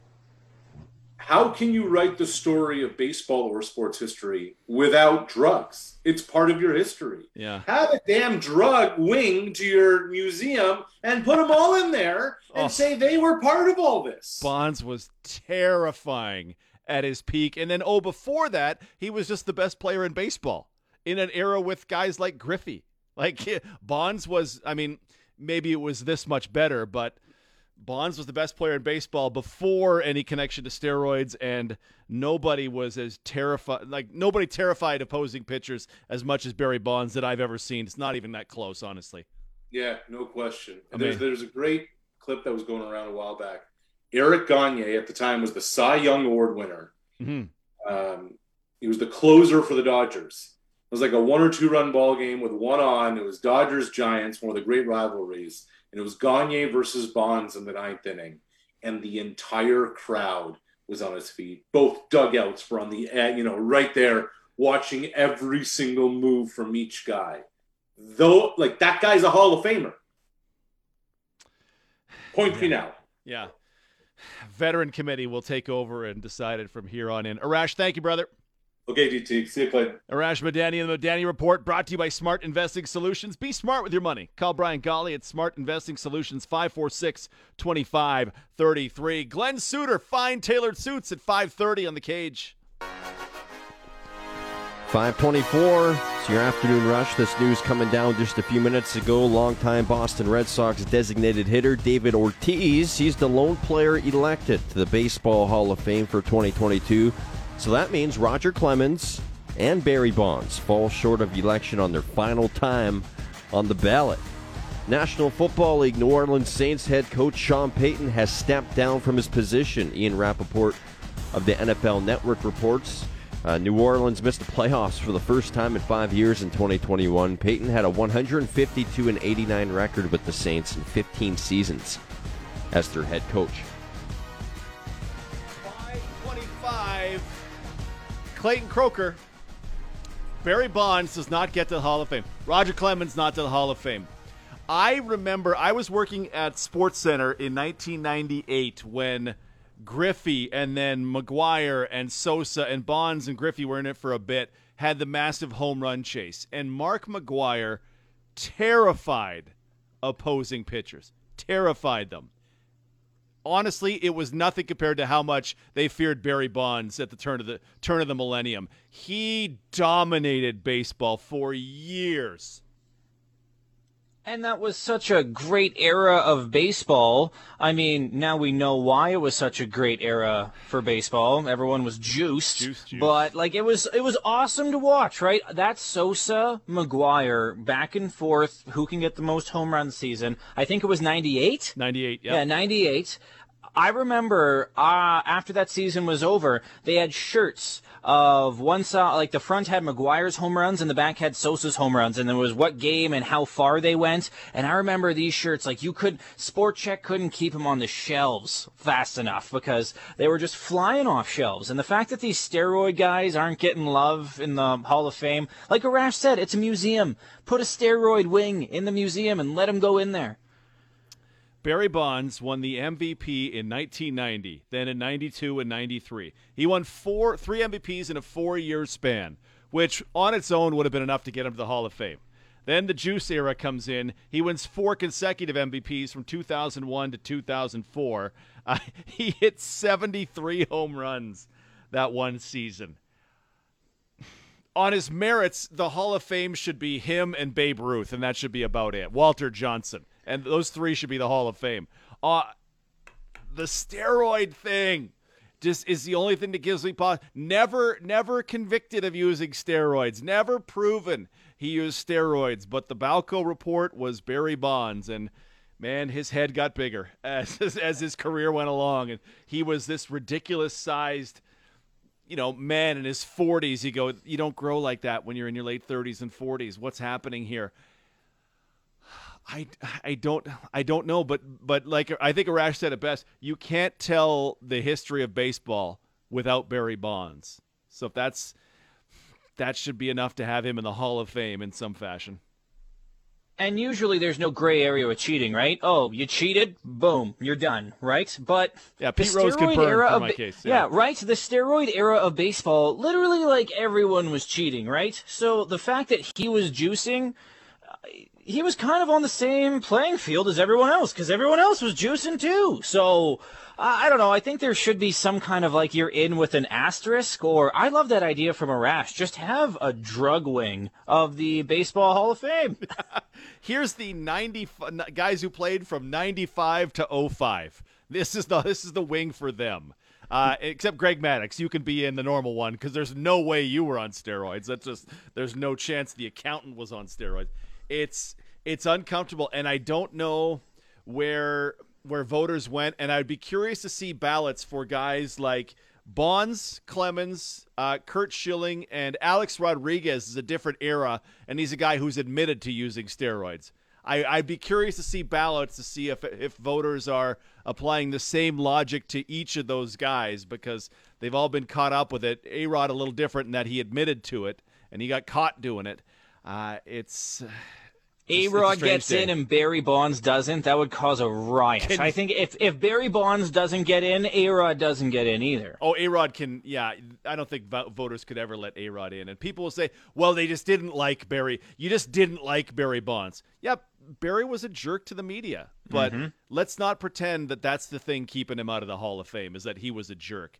Because Ty Cobb beat up a man with no hands, and that guy opened the Hall of Fame. Like jumped into the crowd. Yeah, like me not liking a guy would never keep me voting from for him from for All Star in the CFL. I you, you wouldn't do it. People aren't that simple. They Barry Bonds very probably took enhancements and made his bed and now 10 times he's gone through the ballot it'll be up to the veterans committee uh, at a future date to see if he does get into the hall. One of the greatest players the game has ever seen. It is 5:30. Glen Suitor next in fine tailored suits on the cage. 532 time for fine tailored suits brought to you by quality tire 10 locations across saskatchewan quality qualitytire.ca suits i need you to talk me down because there's some online slander going around and I, you either need to join me in my rage or need to talk me down okay all right, what do we got? Former rider Chad Jeter said, uh, put out a tweet earlier today. It quoted uh, like chips and gravy, fries and gravy, and he said, "I had no idea fries and gravy was a combo until I went to Canada." And he said, "It's fire." And I was like, "Really? You've never heard? You didn't have fries and gravy, or, or are we talking poutine?" He said, "No, no, I've never, I never had fries and gravy till I came to Canada." I thought, "Oh, okay, well that's sad." Charleston Hughes responding to the fries and gravy tweet, tweeted the barf emoji. And I am irate because fries and gravy is outstanding. And then you sprinkle on some pulled pork or some, I don't know, Montreal smoked meat and some cheese sauce. Fries and gravy are awesome, yeah? Well, I'm going to call a timeout right now and go get something to eat. Yeah, exactly. it sounds so good. No, it, first of all, um, fries and gravy, love them. I mean, Ah. it's just another form of potatoes, which you're putting, you know, when you have your turkey dinner or whatever, you're having potatoes and gravy. Uh, secondly, anybody who says you can't get fries and gravy in the states, come on, come I on. Gravy is is Oh. like you can get gravy by the gallon in the states. So don't tell me. which was my surprise that Chad had gone his entire life till he came to Canada and not had Yeah. fries and gravy. That's do they not just not uh, like when I go to a restaurant? Oh, do you want gravy with that? Well, in a time where I would go to a restaurant, but that's currently COVID and I eat it at home. But do you want gravy on the side? Yes, I do. I, Yes, I just figured great, that was a North American thing, but Chad in his 20 some years on the planet before he got up here never ran across it. It's amazing. But fries and zinger fries and gravy, yeah? Absolutely. Oh yeah, Clayton Croker, fries and gravy, yeah? thumbs up. Hate to be that hate to be that guy, but I'm not a big gravy person. I, I just kind of think gravy's overrated. Does it bother your tummy? No, it just it bothers me that it's just this mystery meat juice. Like that's the thing I can't get past it. Like where did this gravy come from? You can never trace back where the gravy comes from. I just I don't know. It's a Yeah, bit of a that- I'm just I've I've always been weirded out by gravy. I've always been weirded out by it. Do you like the McNuggets? Do you like McNuggets? We don't know Yeah. where McNuggets come from. Hey, pink slime has a defined starting point. It's ground up. Take the whole chicken, throw it in the grinder. Here's pink slime. Right. Uh, Going down a road. We're going down a road here. Doctors tell us to drink eight glasses of gravy a day. I follow that pretty religiously. All right, Suits, you wanted to jump in. Uh, that was a Simpsons reference, by the way. We'll just mark Yeah. that down. Uh, Nathan Rourke, you wanted to jump in on the conversation of Nathan Rourke. A job open in BC now. Uh, Rick Campbell saying yesterday Nathan comes in as our one. We'll investigate essentially veteran quarterbacks on the open market. If you are the BC Lions, is Nathan Rourke your day? Is your training camp day one starter? Is it Nathan Rourke? Yeah, and I think this was I wanted to get in on this conversation because I was listening to a great discussion you guys have been having all day on it, and uh, I wanted to bring a different perspective because I had many a conversation with Coach Campbell coming out of, you know, the shortened training camp and and what they saw in Nathan Rourke, and he was talking about Nathan as a starter before the season began.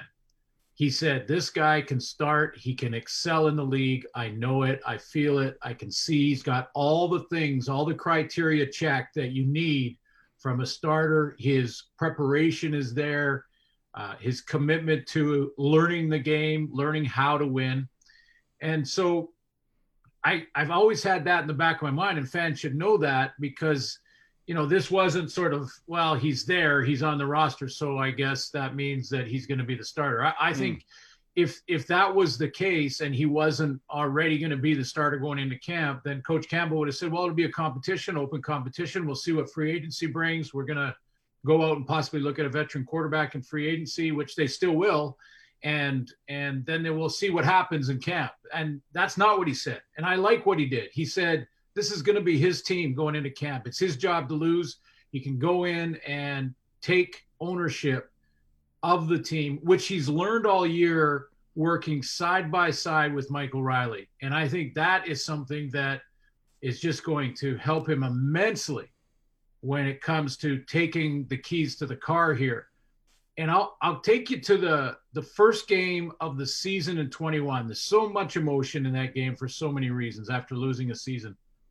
But BC's in Saskatchewan, and we get the whole Michael Reilly elbow controversy before the game starts, and Nathan Rourke is thrown in as the starter in a mosaic stadium going nuts Mhm. after missing football for a year Cody and the team coming off the great season the year before. And this was game one, and they get down 25 nothing, 28 nothing early in the game, first half of the game. So Nathan starts that game and he gets off to a shaky start with a couple of picks. One was a pick six to Nick Marshall. And that can destroy a young quarterback. That can just take you back 50 paces and where your confidence takes a whole year to build back. We've seen that many, many times, and sometimes they never come back from Right. starts like that. Nathan came out the next series or the next series after that. I'm not sure how quick it happened, but I believe it was his very next series. And he hit Lucky Whitehead on a 71 yard touchdown. Yeah. And I thought, Nick Marshall. okay. I, Nick Marshall has has the pick six. He comes back, and Nathan Rourke comes back in the next series, and he throws a deep mar- a ball to over Nick Marshall, as you mentioned, to Yeah. to Lucky Whitehead. And you know, and you know what, DT, that that to me sort of validated everything the coach was saying. Sometimes coaches have an agenda. They like a guy, so they want to pump him up and they tell you that. But so I was I was gonna make my own judgment watching Nathan Rourke. But when I saw him bounce back from the pick six like he did, I thought this kid's got something. He he clearly this is why the coach has been so confident in saying that he is a starter. We have Michael Reilly, he's our guy, but this guy is starter material. And so I, I just I put that together and then look at the last game. I know it was the Edmonton Elks, but last game of the season, Nathan gets the start. BC's out, but Mhm. he goes for three something. And you know, he forget about not looking out of place. Nathan Rourke looks like he's gonna excel. I, I just Ooh. take I honestly oh. take his take his and and everyone's got to do this and I hope everyone does this but take his passport out of the discussion. Do not look at him as a Canadian, which is bizarre that I even have to say that, but let's take his passport out of the discussion and just watch him develop and if he gets the type of time that so many American quarterbacks have got throughout history in our league, um, I, I think he's going to be a star. I, I- really do. I just wanted to I wanted to pull that up and remind myself. So he throws the interception, the pick six to Nick Marshall. Uh, three drives later came the, the hit to uh, Lucky Whitehead. He came back out uh, because the Riders blitzed him relentlessly in that game. Right, the Riders. Right, Jason exactly. Shivers knew exactly what he was doing. Young guy, first start. Here comes the house. Uh, if they if they blitz fifty percent of the time, I'm I'd be I'd say that's probably too low. They they blitzed him relentlessly. It was yeah, three drives later he hits Lucky for the seventy five yarder. And here's here's my thing. I will take uh, I'll take Nathan Rourke's passport out of it. Uh, he threw eighty something passes that's that season. Uh, his completion percentage was about six points below expected. His accuracy was about three points below expected. His interceptions, he threw three more than expected. And in that game, you talk about he had the bounce back. The final play of that game was him. Uh, forgive me, I can check it. It's not super important, but four man, five man rush, dropping back in the pocket, panicking, and throwing an interception to uh, AC Leonard. So I go, okay, that's that's honestly that's what I would expect from a guy in that spot. None of these numbers terrify me about about Nathan Rourke. Uh, completion perception percentage below expected, accuracy but not too far below expected. None of those scare me about him. But nothing I saw in 2021 gives me great confidence that he's going to be a premier starter in the CFL. And I feel like not you, too, but too many people are. He's the next big thing Anointing him, yeah. and I that is that is way too early for me. Yeah, and I'm not and I'm not doing that. I'm not For sure. saying, you know, he, you you you can't you you aren't there until you're there. You you know, you're not the guy until you are, until you show that you can be. I mean, Michael Reilly had one drive in the preseason to make the team. He makes a team and so many quarterbacks have played sparingly as the number 3, then the number 2 when we eliminated the number 3. Don't get me started there. And then you know, and then taking, you know, taking your time three, four, five years sometimes. So this is an accelerated process for Nathan Rourke. So I that that does mean that there's going to be some valleys here.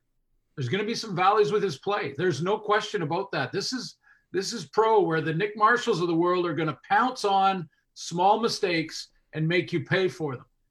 But when I see him bounce back, when I when I hear of his preparation, when I consider the fact that he throws a nice ball. I mean, Yep. you watch him throw the football, his release, he can run, he's athletic and can run and throw on the run. You can move the pocket and the launch point with him in a big way. Uh, he can complement your run game, all of those things. And then I hear that his preparation is there with a guy that has taught him how to win and how to how to lead. Let's put it that way, because the Lions have struggled the last two years. But how how to lead from Michael Reilly, one of the best leaders in the last eight years in our league, I would say that he's got the tools to get it done. Now he he's not the guy until he is the guy, until he shows he can be the guy and do what Cody Fajardo did in 19. You know, Cody, we had the same discussion about Cody. Mm-hmm. We were saying we were saying he can throw a good ball, he runs really well, he loves to run, he's a competitor, but can he do it when the lights are on and it matters? And he did it in 19 and proved he could.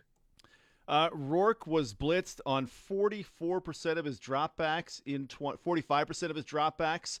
Uh, for comparison, uh, the top quarterback was Zach Collaros at just over 50%. Michael Reilly blitzed 33% of the time, so fully uh, about a quarter less.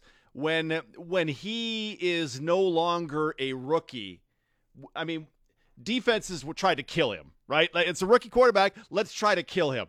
Not not literally, but I'm going to come and get you and make you make decisions under pressure. When defenses stop doing that, when he makes defenses stop doing that because he has he potentially has the run weapons. He was an unbelievable runner at Ohio, right? Like he was Yeah. fantastic. He didn't get a ton of opportunity to show it. Uh, five design carries in 20, 2021. When they settle down into their Nathan Rourke style defense, we'll really get to see what he is. It's a tantalizing package. It's I mean, if if you said this guy has this guy can be the top running quarterback in the CFL and then we'll add his throwing in, that's a really nice floor to start working from. Yeah, I don't think he'll be a better runner than Cody, but I think he can be a very good runner that could add, you know, three or four hundred yards to your offense running the ball, and you can actually run misdirection type plays where Oh. you're you're running the read the read react and you know those those ride and decide type plays where you're riding the tailback you read the defensive end. If he pinches down to the back you you you pull it take it around the edge and now you have the option to throw or run when you get outside. And you know i i think he can run all of those play packages really well and be dangerous and, and tough to stop. But yeah i'm i'm, I'm not anointing him. It's it's kind of like uh, you remember James Franklin, and everyone got real excited about about him. I think there is to. an element here where people are excited that he is a Canadian. That would be a great story to have in the league, and I'm certainly cheering for him from that regard. But I'm I'm not evaluating him Yep. with his passport in mind, because it because it can be a negative. Surprisingly, uh, Oddly enough. you know, in a Canadian football league to have a Canadian passport as a quarterback. So yeah, I, I just I like the kid. I like his work ethic. I like his um I like his demeanor. I like I like that he, you know, watching him on the sideline in a game go to the to the tablet every time with Reilly, almost after every series, listening to him, watching him, working with him. He didn't just say, I gotta wait for my turn, I'm gonna stand here and chart plays. He he was in and involved knowing that he was going to get an opportunity and this will be his opportunity Well, and if you could learn, if you were a quarterback who is mobile, uh, you wanted to learn from Michael Reilly, and he should have. I, I hope he soaked up every second of that because uh, just take even a little bit of that, hook it right into your veins, and and uh, and have at it in 2022. My final thought on uh, Nathan Rourke. I kind of want some team to just go, you know what, we're, we're doing a Canadian quarterback. And if he, even if he's 3% worse than the American guy, we're doing the Canadian thing. I don't know if I want it to be my team, but I want somebody to do it because the ripple effects just for our country in football of a Canadian being a starting quarterback in the Canadian Football League, I think I think are substantial. So ultimately, at my core, for the for the good of our game long term, and by our game I mean at all levels, uh, having a Canadian at quarterback, starting at quarterback, being the 18 game starter would be incredible for Canadian football fans. Uh, BC will decide for themselves what they are going to do with that as they pursue uh, a starter, well, another veteran quarterback in the offseason. It's 547. How about the Edmonton Elks' new president? Talk about Victor Cui when we return with Glen Suitor. Fine tailored suits in the cage. 548 with the sports ticker. Your Regina Pats hit the ice at the Brandt Center tonight. The Prince Albert Raiders are in town for a 7 p.m. puck chop. You can hear the pregame show with Dante DeCaria starting at 6.35 right after the sports cage. The sports tickers for Bronco Plumbing and Heating. where professional service is guaranteed. They'll treat you right. 781 2090. 549. We continue with Glen Suitor and Fine Tailored Suits. The Edmonton Elks uh, announcing their new president today, Victor Cui. Uh, guy with a background in mixed martial arts. Uh, guy, man, they got a local guy, a University of Alberta guy, a younger guy. This, on the surface, and I don't know too much about Victor Cui, this is a great pick on the surface and I, I can I can tell that by the interview he did, which is online on tsn.ca if you want to take a look at it, uh, with Ryan Rishaug, and asked was asked about you know his motivation for the job. He's got a great resume that is discussed in that interview as well. Uh, that is so you know has so prepared him for this opportunity, and and is a local guy that has great pride in the city of Edmonton. So I I listened to the interview and I thought this is um, Amar Doman and the new owner in Vancouver. This is the same approach. And we talked about Mark Goudie, the the president and CEO in Ottawa, mm-hmm. and what he talked about and and what he did in his interview a couple days ago. This was this is this is the messaging that I love to hear from the leadership group in our league that they are not going to back down by by you know this discussion and comparison continually. They're going to get off of the hamster wheel and they're going to say we love this league. What can we do to improve the fan experience? And when you get here you are seeing world class athletes. And that's going to be the discussion according to those three guys that i just mentioned. And and you know it's not always been that way and it's and it's still not completely that way with all the leadership in our in our league but i think we're moving more and more in that direction and it's encouraging. I loved what i heard from him and i'll give you this quick story. Dustin nielson who of course is a play-by-play guy you know him dt mm-hmm. um, he has his morning radio show in edmonton and he said that he got multiple tweets and messages after his interview with victor and it was a whole bunch of Edmonton fans saying, okay, now I'm renewing. Because the message was all they needed to hear. I mean, he's got to back up what he's saying. There's no question. But that messaging has already had a positive impact on the fan base in Edmonton, and I think it will continue to grow. How big a turnaround? Jordy's on Twitter at DT on SC. How, I mean, it's a big, well, how big a turnaround is it that he GM and and uh, Chris Jones have to do. And I don't know how much can they do in year number one. Yeah, I, I don't know. Um, I, I don't know the answer to that because I, I don't. I think that we get into sort of predictions and how quickly you can gain momentum. I mean, how does the team look? How are they?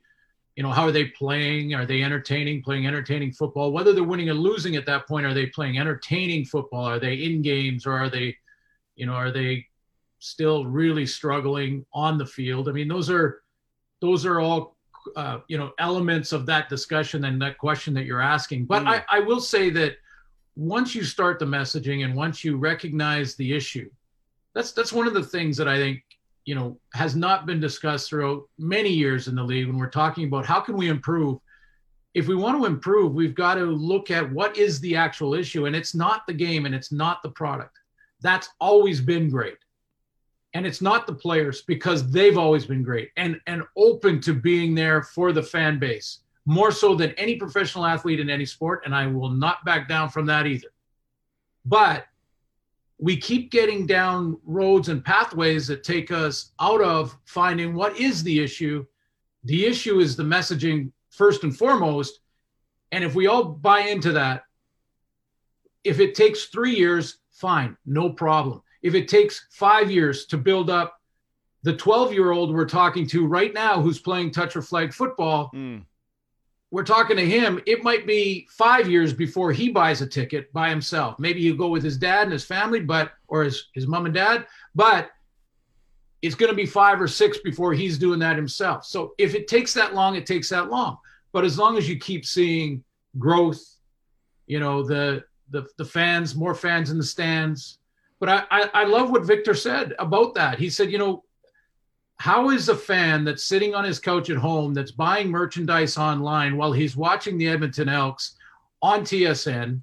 So that rating counts. How is he less of a fan than the guy that actually goes to the stadium? And just that messaging alone is great. It's not you're the wrong demographic, so I'm blaming you for our problem. It's I don't care how old you are. Thank you for coming out and enjoying football. And we're going to make your experience better for you. And how can we do that? And that communication has already started in Edmonton. I, I think this guy is is he looks great out of the gate. First first impressions, Yeah. double thumbs up for me. His board of directors will go, "We need them to buy tickets, Victor. Make them buy tickets." But Yeah, that's that's yeah. that's for uh, another day. Uh, Clayton Croker, obviously, with us. Uh, Clayton, how big a turnaround is it for the Elks from from uh, however much you saw them this season? They were their record was awful, but with everybody on the earth being a free agent, what kind of turnaround do you think it has to be? It's a pretty big job, I think, but they got the guy to do it, right? Chris Jones is used to it. It's not like they have uh, some rookie guy in there to guide the rebuild. They got a veteran guy in there with a lot of experience, championship pedigree, and he's used to the place, right? He kind of knows where the bathrooms are and stuff like that. So that, that's good news. Um, I, I think that it's gonna it's gonna be a little little iffy the first year, but I think once they figure out their quarterback situation and they just figure out the offense, right? They just get a couple more pieces on the offensive side of the football. I think they'll be fine. I, I don't know. Edmonton just kind of has that culture, right? That winning culture, and uh, I think they have maybe one more off year, and I think uh, I think the rebuild will be pretty quick there. If Jones cares about the uh, the offense on the on the Elks suits, before I let you go, um, Yeah. oddly enough, vaccine mandates have been a topic conversation in our city the last couple of days. James Wilder is going back to the Elks on a one year deal. He was famously unvaccinated last year. He got his first shot. The Elks say every player will be vaccinated by the time they get to camp. Uh, whether you want to say on the government level or not, but require telling people you can't do A unless you have the shots has very clearly clearly worked for a guy who was adamant he was not getting the shot. Yeah, this could be a real polarizing discussion, can't it? But you know, I, I will say as as much as I respect the right of anyone to make their own decision about this, I also respect that a business or a league or an organization can also make their own decision on how to best protect the employees and everyone that's involved with that league or that business. And uh, as long as you understand that and think that way, I think we're fine. And any player that decides that they don't want to participate in whatever the rules are with their particular teams or business, they have that right. They don't have to come. Yep. I mean, it's it's it's a it's a real simple discussion to me. Um, I, I respect their right to make that choice, but I also respect the business's right to do what they feel is best, and that's what the leagues are doing, and and you know a lot of different businesses across the country. Yeah, you you have no divine right to the job you want to do. You need to follow the rules of that job and if if the government says, "Well, you have to do this to do that," okay. Well, you can choose to you can choose to not do this, but then you can't do that. And that's the Yeah, it's if, it's the if Air right? Canada says I, I can't get on the plane unless I'm vaccinated, well, the plane is part of my job. Flying to a city is part of my job.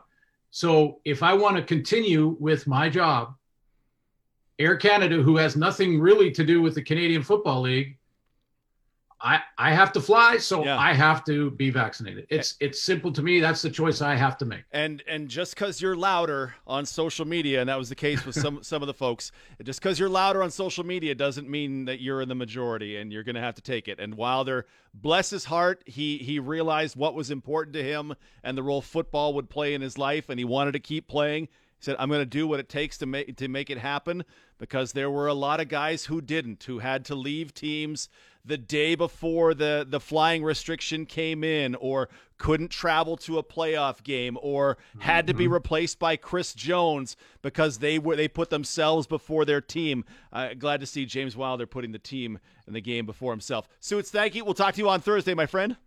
Okay, thanks guys. Take care, DT. Glen Suitor, fine tailored suits, brought to you by Quality Tire. 10 locations across Saskatchewan.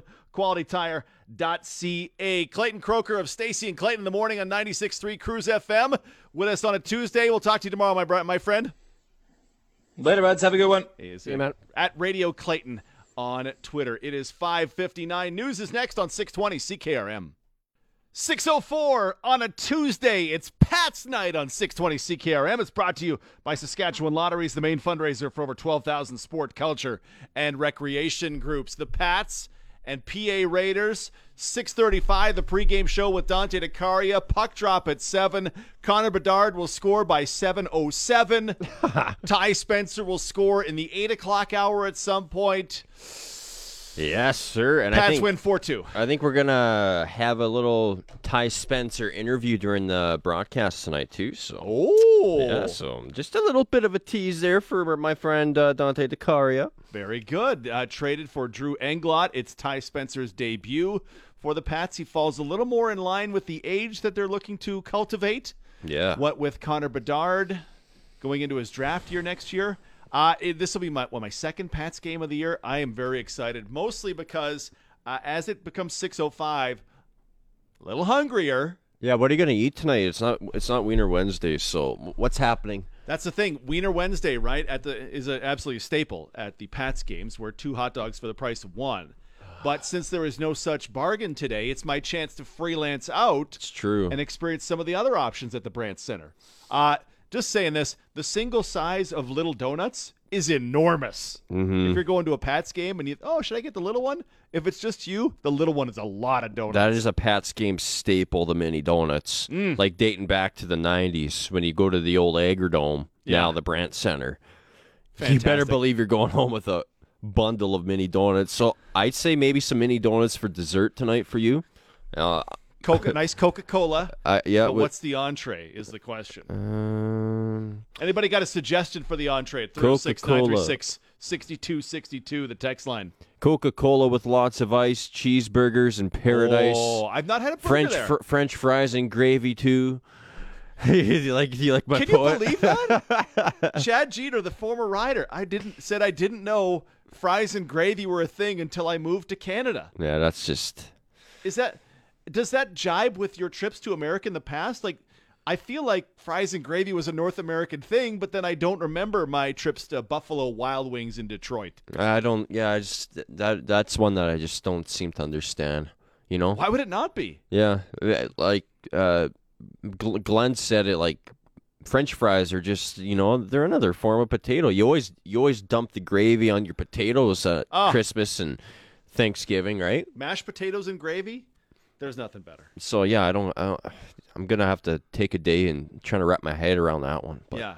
love the guy still. Love him. Love Chad Jeter. Hope the Air Force is doing him well. Well, and not that this is a bad thing. No, no. Because he realized fries and gravy are awesome. Exactly. It, it was uh, was Charleston it was Hughes. Charleston Hughes that The was barf yeah. emoji? Yeah. Charleston. That doesn't make sense. Not at all. You missed any of today's show? Arash Madani, Astrid Becker at 4.30, Glen Suitor at 5.30. You can get the Sports Cage on demand for the Canadian Brew House. Winter Wonderful feature dishes are available now at the Canadian Brew House, where confirmed they have fries and they have gravy. Yes, Love it. and it's very tasty. From the text line, I would beware of BC signing Duke and letting Bryan Burnham walk because based on age, they might be willing to give Duke two and three years and pair him up with Nathan Rourke. BC is going to be a real wild card in this with the Michael Reilly retirement. Yeah, if Michael Reilly was still there, I would say yeah, like Duke. Maybe he wants to reunite with his old Edmonton quarterback. But now that Reilly's gone, It's cap money though, yeah.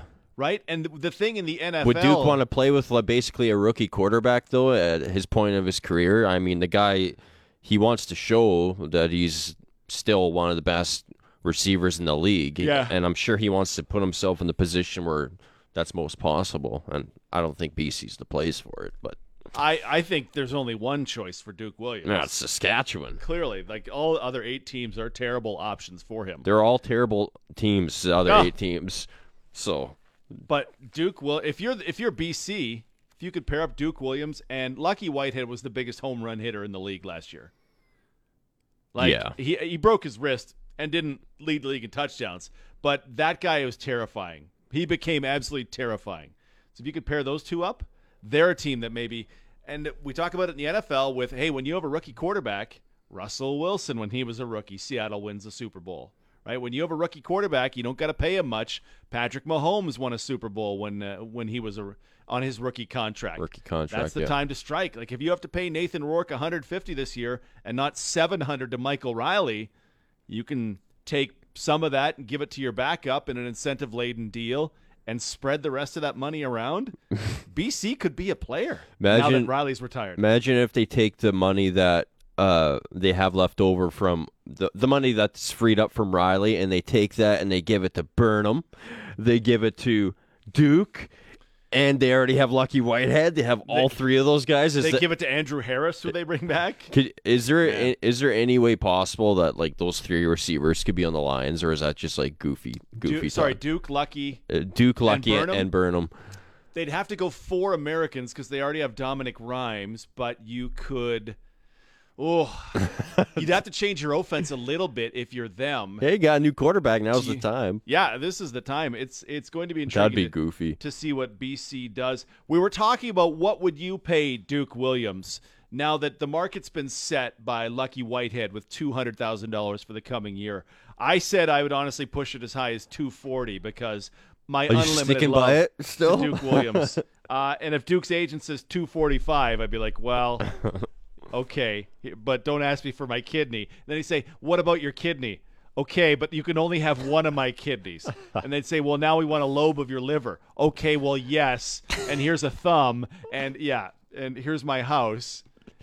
Yeah, it's it would be a lot. Uh, Clayton said 235. Zinger holding tight at 220, which would be a great salary to get 10% more than the next best receiver Yeah. would be really good, and and Duke would deserve it. Uh, Betty says 220 as well. She's with you on 220 for Duke. But what if they said 225? Yeah, Would you I- cut- Yeah, I I'd even go on my own savings to be like, yeah, yeah, two twenty five. And that's where I run into the problems too, and that's why I'll never be a GM. Because yeah, you know what? Only 5K more. Uh, Betty also says uh, we talked about Andrew Harrison. would you sign him up? Because Clayton and I are both on the side of I don't think he's going back to Winnipeg. Just with how this is playing out, Betty says I wouldn't sign Harris. He's older. He's banged up. He's too expensive. Uh, for her, a no go with uh, Brady Oliveira and Johnny Augustine being better. I kind of like the route that the Riders so far on January 25th have taken, and just maybe going with Jamal Morrow at at, at running back. I'm, I'm I'm I'm for that that route instead of like you already signed. Basically, you already signed Morrow. You don't need to give money to like another guy now. You can get another guy like Morrow for for cheap, but I, I still. Like I'm, I'm still a believer that Andrew Harris is gonna want like a decent contract. He's not gonna play for like, you know, like 70 grand. Yeah. Yep. So like that. That's why I like I wouldn't be a fan of, of the signing. Like I, that, to me, that's a way. Like, but with that said, like the like the dude is a good football player, but He's going to the Hall of Fame the first time he's eligible. Of that, to me, there's no question. it's just I'm But- I'm on the Jamal no. Morrow train right now. So. yeah, and and if I'm the if I'm the Riders, and speaking of their situation, I don't even want to look at veteran free agents on the market. I honestly go, you know what? We protect with the fullback. That'll be James Tuck and Albert Awachie. We'll protect with him. We'll protect with the inside receiver. If my running back isn't 100% up to speed like that, like William Powell was, that's fine.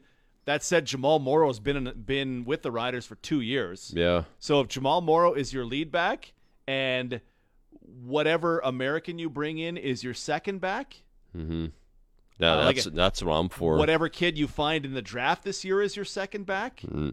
whether that guy gets ahead of a guy like Kienan LaFrance for carries, a whole other thing. But would, would the you- would the Riders need to get another um, kick returner if Jamal Morrow's the featured back? Like that would kind of suck because Oh, that's yeah. that's where Jamal Morrow. That's where we kind of saw him. He was like, "Oh my God, look at this guy!" That's where we seen his spark, right?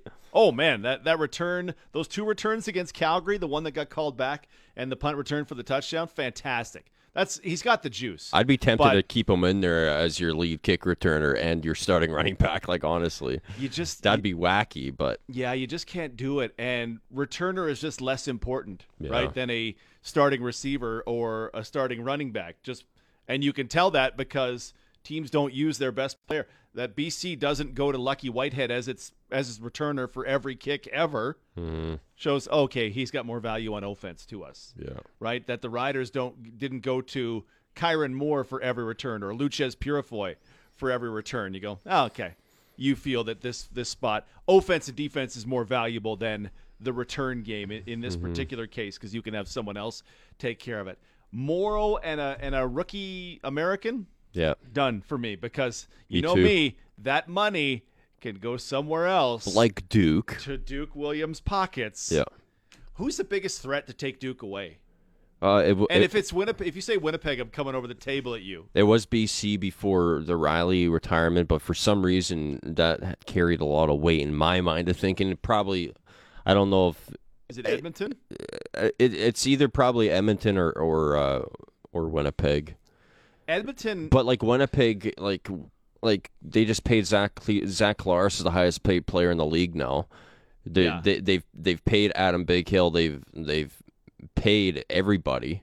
Uh, I don't. And if we're talking this two twenty five, two twenty deal, like do they have money like that for for a receiver? And like Kenny Lawler's a free agent too, and he's probably gonna want around like between one eighty and 200 i'm guessing Absolutely. from the season that he had Whitehead had one good year. Why doesn't my client get that kind of money for one good year? and it was just like like Shaq Evans too his big year in, in 2019 and then he got a nice contract on the back end of that season too so Yep. I, I I think I think Duke realistic landing spots is probably you know around what we have here in like Saskatchewan out east in Winnipeg and Yeah. and probably Edmonton and probably BC and no like I don't Ed- know Edmonton, I don't know who Edmonton has under contract. Is my biggest concern about them. Like all their receivers are free agents. Yeah, Nick Arbuckle makes three hundred something thousand dollars a year, which for a starting quarterback is a low salary. They've got James Wilder back. Uh, they traded for Tony Washington at left tackle. hmm Everybody in the front is is a free agent, like that I can think. of. Kwaku Boateng, Matthew Betts, free agent. Uh, Mike Moore, they traded him away. They got a lot of free agents. uh, It, it feels like, which must mean they have a lot of money to spend hmm and throw at guys that you thought, like, If I'm Duke Williams, though, I, I'm not wanting to play with Nick Arbuckle as my starting quarterback. Uh, Why like, not? uh, well, he's just not a proven, proven. Like, what did he do in Toronto? Like, he had a couple Yeah, good games. wasn't good. He wasn't. He wasn't very good. Like he, he. I think he's pretty much proven with the smallish sample size that we've had of Nick Arbuckle. He's like an average quarterback in the CFL. And if I'm Duke, I want a guy like, uh, like. Uh, where's up from from there though? Well, Cody since, Fajardo. since you play with Cody Fajardo, and I think Cody Fajardo's a better quarterback, anyways. Uh, I, like it's it's Fajardo and it's Zach. and and it's Zach. Like those are the two teams. If I'm Duke, that I'm like Is- wanting to play for. Is Dane Evans a step up in Hamilton? Uh, I like Dane Evans more than Nick Arbuckle. Yeah, Okay. yeah. Ottawa, we don't know who's there. McLeod Bethel Thompson, Pinball has said they want him back. Is MBT a step up from Arbuckle or Same boat. same? Yeah, No pun intended. yeah. Yeah. Is, is current day Bo Levi Mitchell a step up? Uh, that's why. it's crazy that we t- we have to talk about Bo in that fashion now. That's why I think the Riders and, and the Bombers, if I'm a free agent receiver, especially like like in those like I want to go to where the quarterbacks are. Right now, since Michael Reilly retired yesterday, it's you can argue it's pretty slim pickings right now, man. Like Well- I'm I'm not wanting to play with a basically a rookie quarterback in BC if if I'm Duke. Like I want to ball out. I want to I want to guarantee that I have a competent quarterback that can get me the ball because what if- what if Rourke gets it's the case for every team, but if Rourke gets hurt, then what's BC down to? So, I don't know. Duke, just come back to Saskatchewan, please. I- Make it easy on us. Make my, my heart rate, my beats per minute, my BPM's up right Yeah. now. February 8th, 12:01 p.m. Duke Williams to the Saskatchewan Roughriders. That's oh. all we need. Is For- that is that too much? Yeah, the- I don't feel like that's too much. No, it's it's not. I mean, two hundred and twenty five thousand dollars. That's that's that's easy. You know? Two hundred twenty-five thousand one hundred twenty dollars because you, me, and Clayton promised him some extra. That's true. Plus, I've got like a companion fare on Air Ca- on uh, WestJet he could have if I could figure out how to transfer it. Ooh. I'll give him some Pats tickets. I've got some Pats tickets, and uh, I keep like six Diet Pepsis on my desk. Free run of my Diet Pepsi fridge. Wow. I'd be willing to offer to Duke. Now that that is that's an honor right there because no one gets near that fridge. Otherwise, DT tackles you like those old Terry Tate videos. Remember Terry Tate, the Office office linebacker. linebacker? That's Oh, what yeah. that's what DT's like with his with his uh, Pepsi machine in Oh. here. So beginning of the pandemic when Dr Pepper was sparse, I was doling that out around the office freely. But Di- Diet Pepsi, you can't be tippy toeing up in here. oh Terry Tate, it is six twenty. Plenty more coming inside the cage.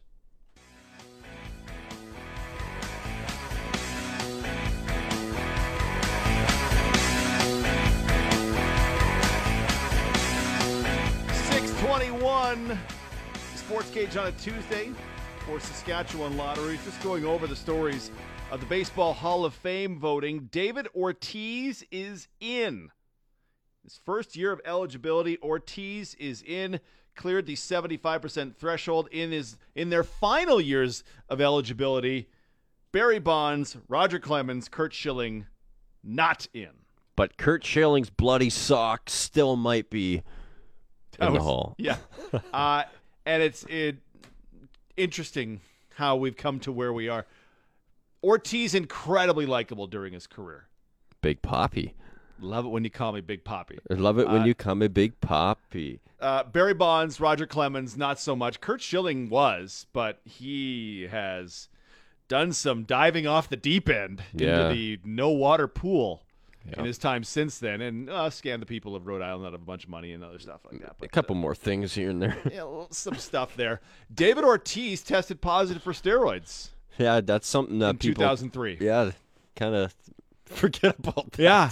So the, the, year before the Red Sox won uh, the World Series. Now, the test was supposed to be an anonymous survey of players, but it was leaked by someone that Ortiz's blood tested positive. Ortiz has always denied it. Barry Bonds never tested positive for steroids. But Barry Bonds' neck and head did swell very large. So that's why people are like, what happened? I, I did not have a similar similar muscular growth spurt from the ages of 36 to 41. That did not happen. Yeah, not me, me. either. How's my neck look? It's not. It's not Barry Bonds swell. Really? You've been doing some Adam's apple exercises, hey? Because that What? thing is going. That. That is full. look at that full flex. Uh, Bonds got 66% of the votes. Clemens 65% of the votes. Curt Schilling fell down below 60%. Uh, don't know that I'm. Bonds wasn't a good dude to the media. That shouldn't matter at all. No. Bonds wasn't a great. The stories are Bonds was not a great teammate. Uh, he he had two lockers and a recliner, and said, "Get the hell out of here." To anybody who came near his locker, not a great teammate. However, in baseball, where baseball is the stop and start sport, yeah, you know what? If you're going to slug 73 home runs and get walked 200 times, yeah, I feel like you, maybe you can be a little bit of a jerk. Barry Bonds should be in the Hall of Fame. You think is that your final? Is that is that the verdict? Because I know you. I think that's the first time this show that you've said it. He should be, and then Clemens should be in. The, Clemens won more Cy Youngs, and uh, a bunch of them came before, came after the the rumors of enhancement began. The thing with Barry Bonds though is like the why I kind of lean towards that maybe he should be is like the guy was like dang he was like the one of the best players in baseball before he swelled up. Yeah. you know when he was on the, when he was on the Pirates like the dude was the best player in baseball. 1986 when he entered the majors at age 21 to 1999. Uh, so before b- a couple seasons before he hit 73 home runs. Uh, 4 to 45 home runs, 1300 RBIs, OPS 970, park adjusted OPS 163. Had he retired then, 3 MVPs, uh, top 5 3 other times. Ooh, So he would be like a borderline maybe like Hall of Famer like that's a Hall of Fame career. yeah. Everyday left fielder, And if he would have just 2,000 games. if he would have if he didn't like blow up like a blimp like and kept playing like that like he he probably would have been in the hall of fame anyways that's why like that, that's like the argument for for barry for for roger i don't i don't know what my argument would be Roger was the best pitcher in baseball. I mean, when he went to the Jays, Absolute he was cannon. unbelievable. But that was the other side of all this. When he was with the Red Sox, Clemens was phenomenal. Like what was it, twenty strike, uh, There was some crazy. twenty strike shutout or no hittery through that day. Yeah, there's something crazy. Something nuts like that. Uh, Bonds, once he, I mean, he's in San Francisco, age 35, uh, 49 home runs, 73, 46, 45, 45. Age 40 kind of breaks down, bounces back the next year to lead the league in RBIs for consecutive seasons at the ages of 41 and 42. Bonds had two. If it was proven he'd taken steroids, I don't know. I, I feel bad advocating for cheating, but here's my I guess here's my thing. If you don't put Barry Bonds in the Hall of Fame and they didn't, is that a, a deterrent to anything? Does anybody look at that and go, "Well, I'm not going to take steroids because I won't get into the Hall of Fame"? a It's it's not a deterrent to anything. yeah. Pete Rose getting kicked out of baseball for life, probably a decent deterrent to gambling on baseball. But does keeping Barry out of the Hall of Fame do anything on the steroid front? I don't believe it does Uh, because the one percent of the one percent get to the Hall of Fame in the first place. At the very least, they gotta have a they gotta have a a, a, a drug wing in the hall, you know, off to the side. They Yeah. can make it like really dark so no one can see anything when you go in there. Be like, you know, just make it really, really gloomy. you know, when you walk in there, it, it, it's almost like to make the, the visitors feel ashamed that they're going into the drug wing. Let's just do something like that just to say they're in the hall, that, that they're under the roof. Jose Canseco greets you at the door, stamps your hand and stuff. Yeah. Ken, Ken Caminiti's like, "Hey, come on over, have lunch with Cam." Like it's just Sammy It's- Sammy Sosa be like throwing you corks or something. Exactly. Oh, I like there's so many cool stuff that you could do in the drug wing at the hall. Sammy and his cowboy, his red cowboy hat. Just hey, what's happening, partner? It's it's so tough, but I, I'm honestly very surprised that we got through ten ballots, and Barry Bonds is not in the Hall of Fame. He still has a path to the Hall of Fame, as they all do, through the Veterans Committee. But what level of cheating is too much cheating, and what level of proof of cheating do you need to say it's too much cheating? And Bonds is a real, real hard case because there's not proof. It's very good circumstantial and anecdotal evidence. Mm-hmm. But did he cheat? Or honestly, maybe I have it wrong, and maybe it is because he's absolutely unlikable. It's kind of like how But o- o- that's OJ awful if it is. It's kind of like how OJ's a free man right now, but everybody knows that he shouldn't be a free man. If I did it, the man wrote a book about how he murdered two people and titled it "If I Did It, Here's How It Happened." Yeah. He wrote a book. well, Marcus Allen found out that uh, I found out that Marcus Allen was dating her, so I just happened to take a knife with me, and then I don't know what happened once I got there. I blacked out, and all of a sudden, dead people were everywhere. I honestly, I got to read that book again just to remind myself of how insane it is that O.J. Simpson wrote a book. Don't know why I brought him up, by the way. I was just trying to relate something to the craziness of this. I don't know. Tomorrow on the cage, CFL or TSN football expert Farhan Lalji, Ian McMillan. Hopefully, we'll talk to uh, rider safety Mike Edem back for yet another year, year number five. Clayton will be back with us and you as well. We hope you'll be with us. Sports Cage on demand for the Canadian Brew House. Stick around. We are just a couple minutes away from Pats Hockey on CKRM.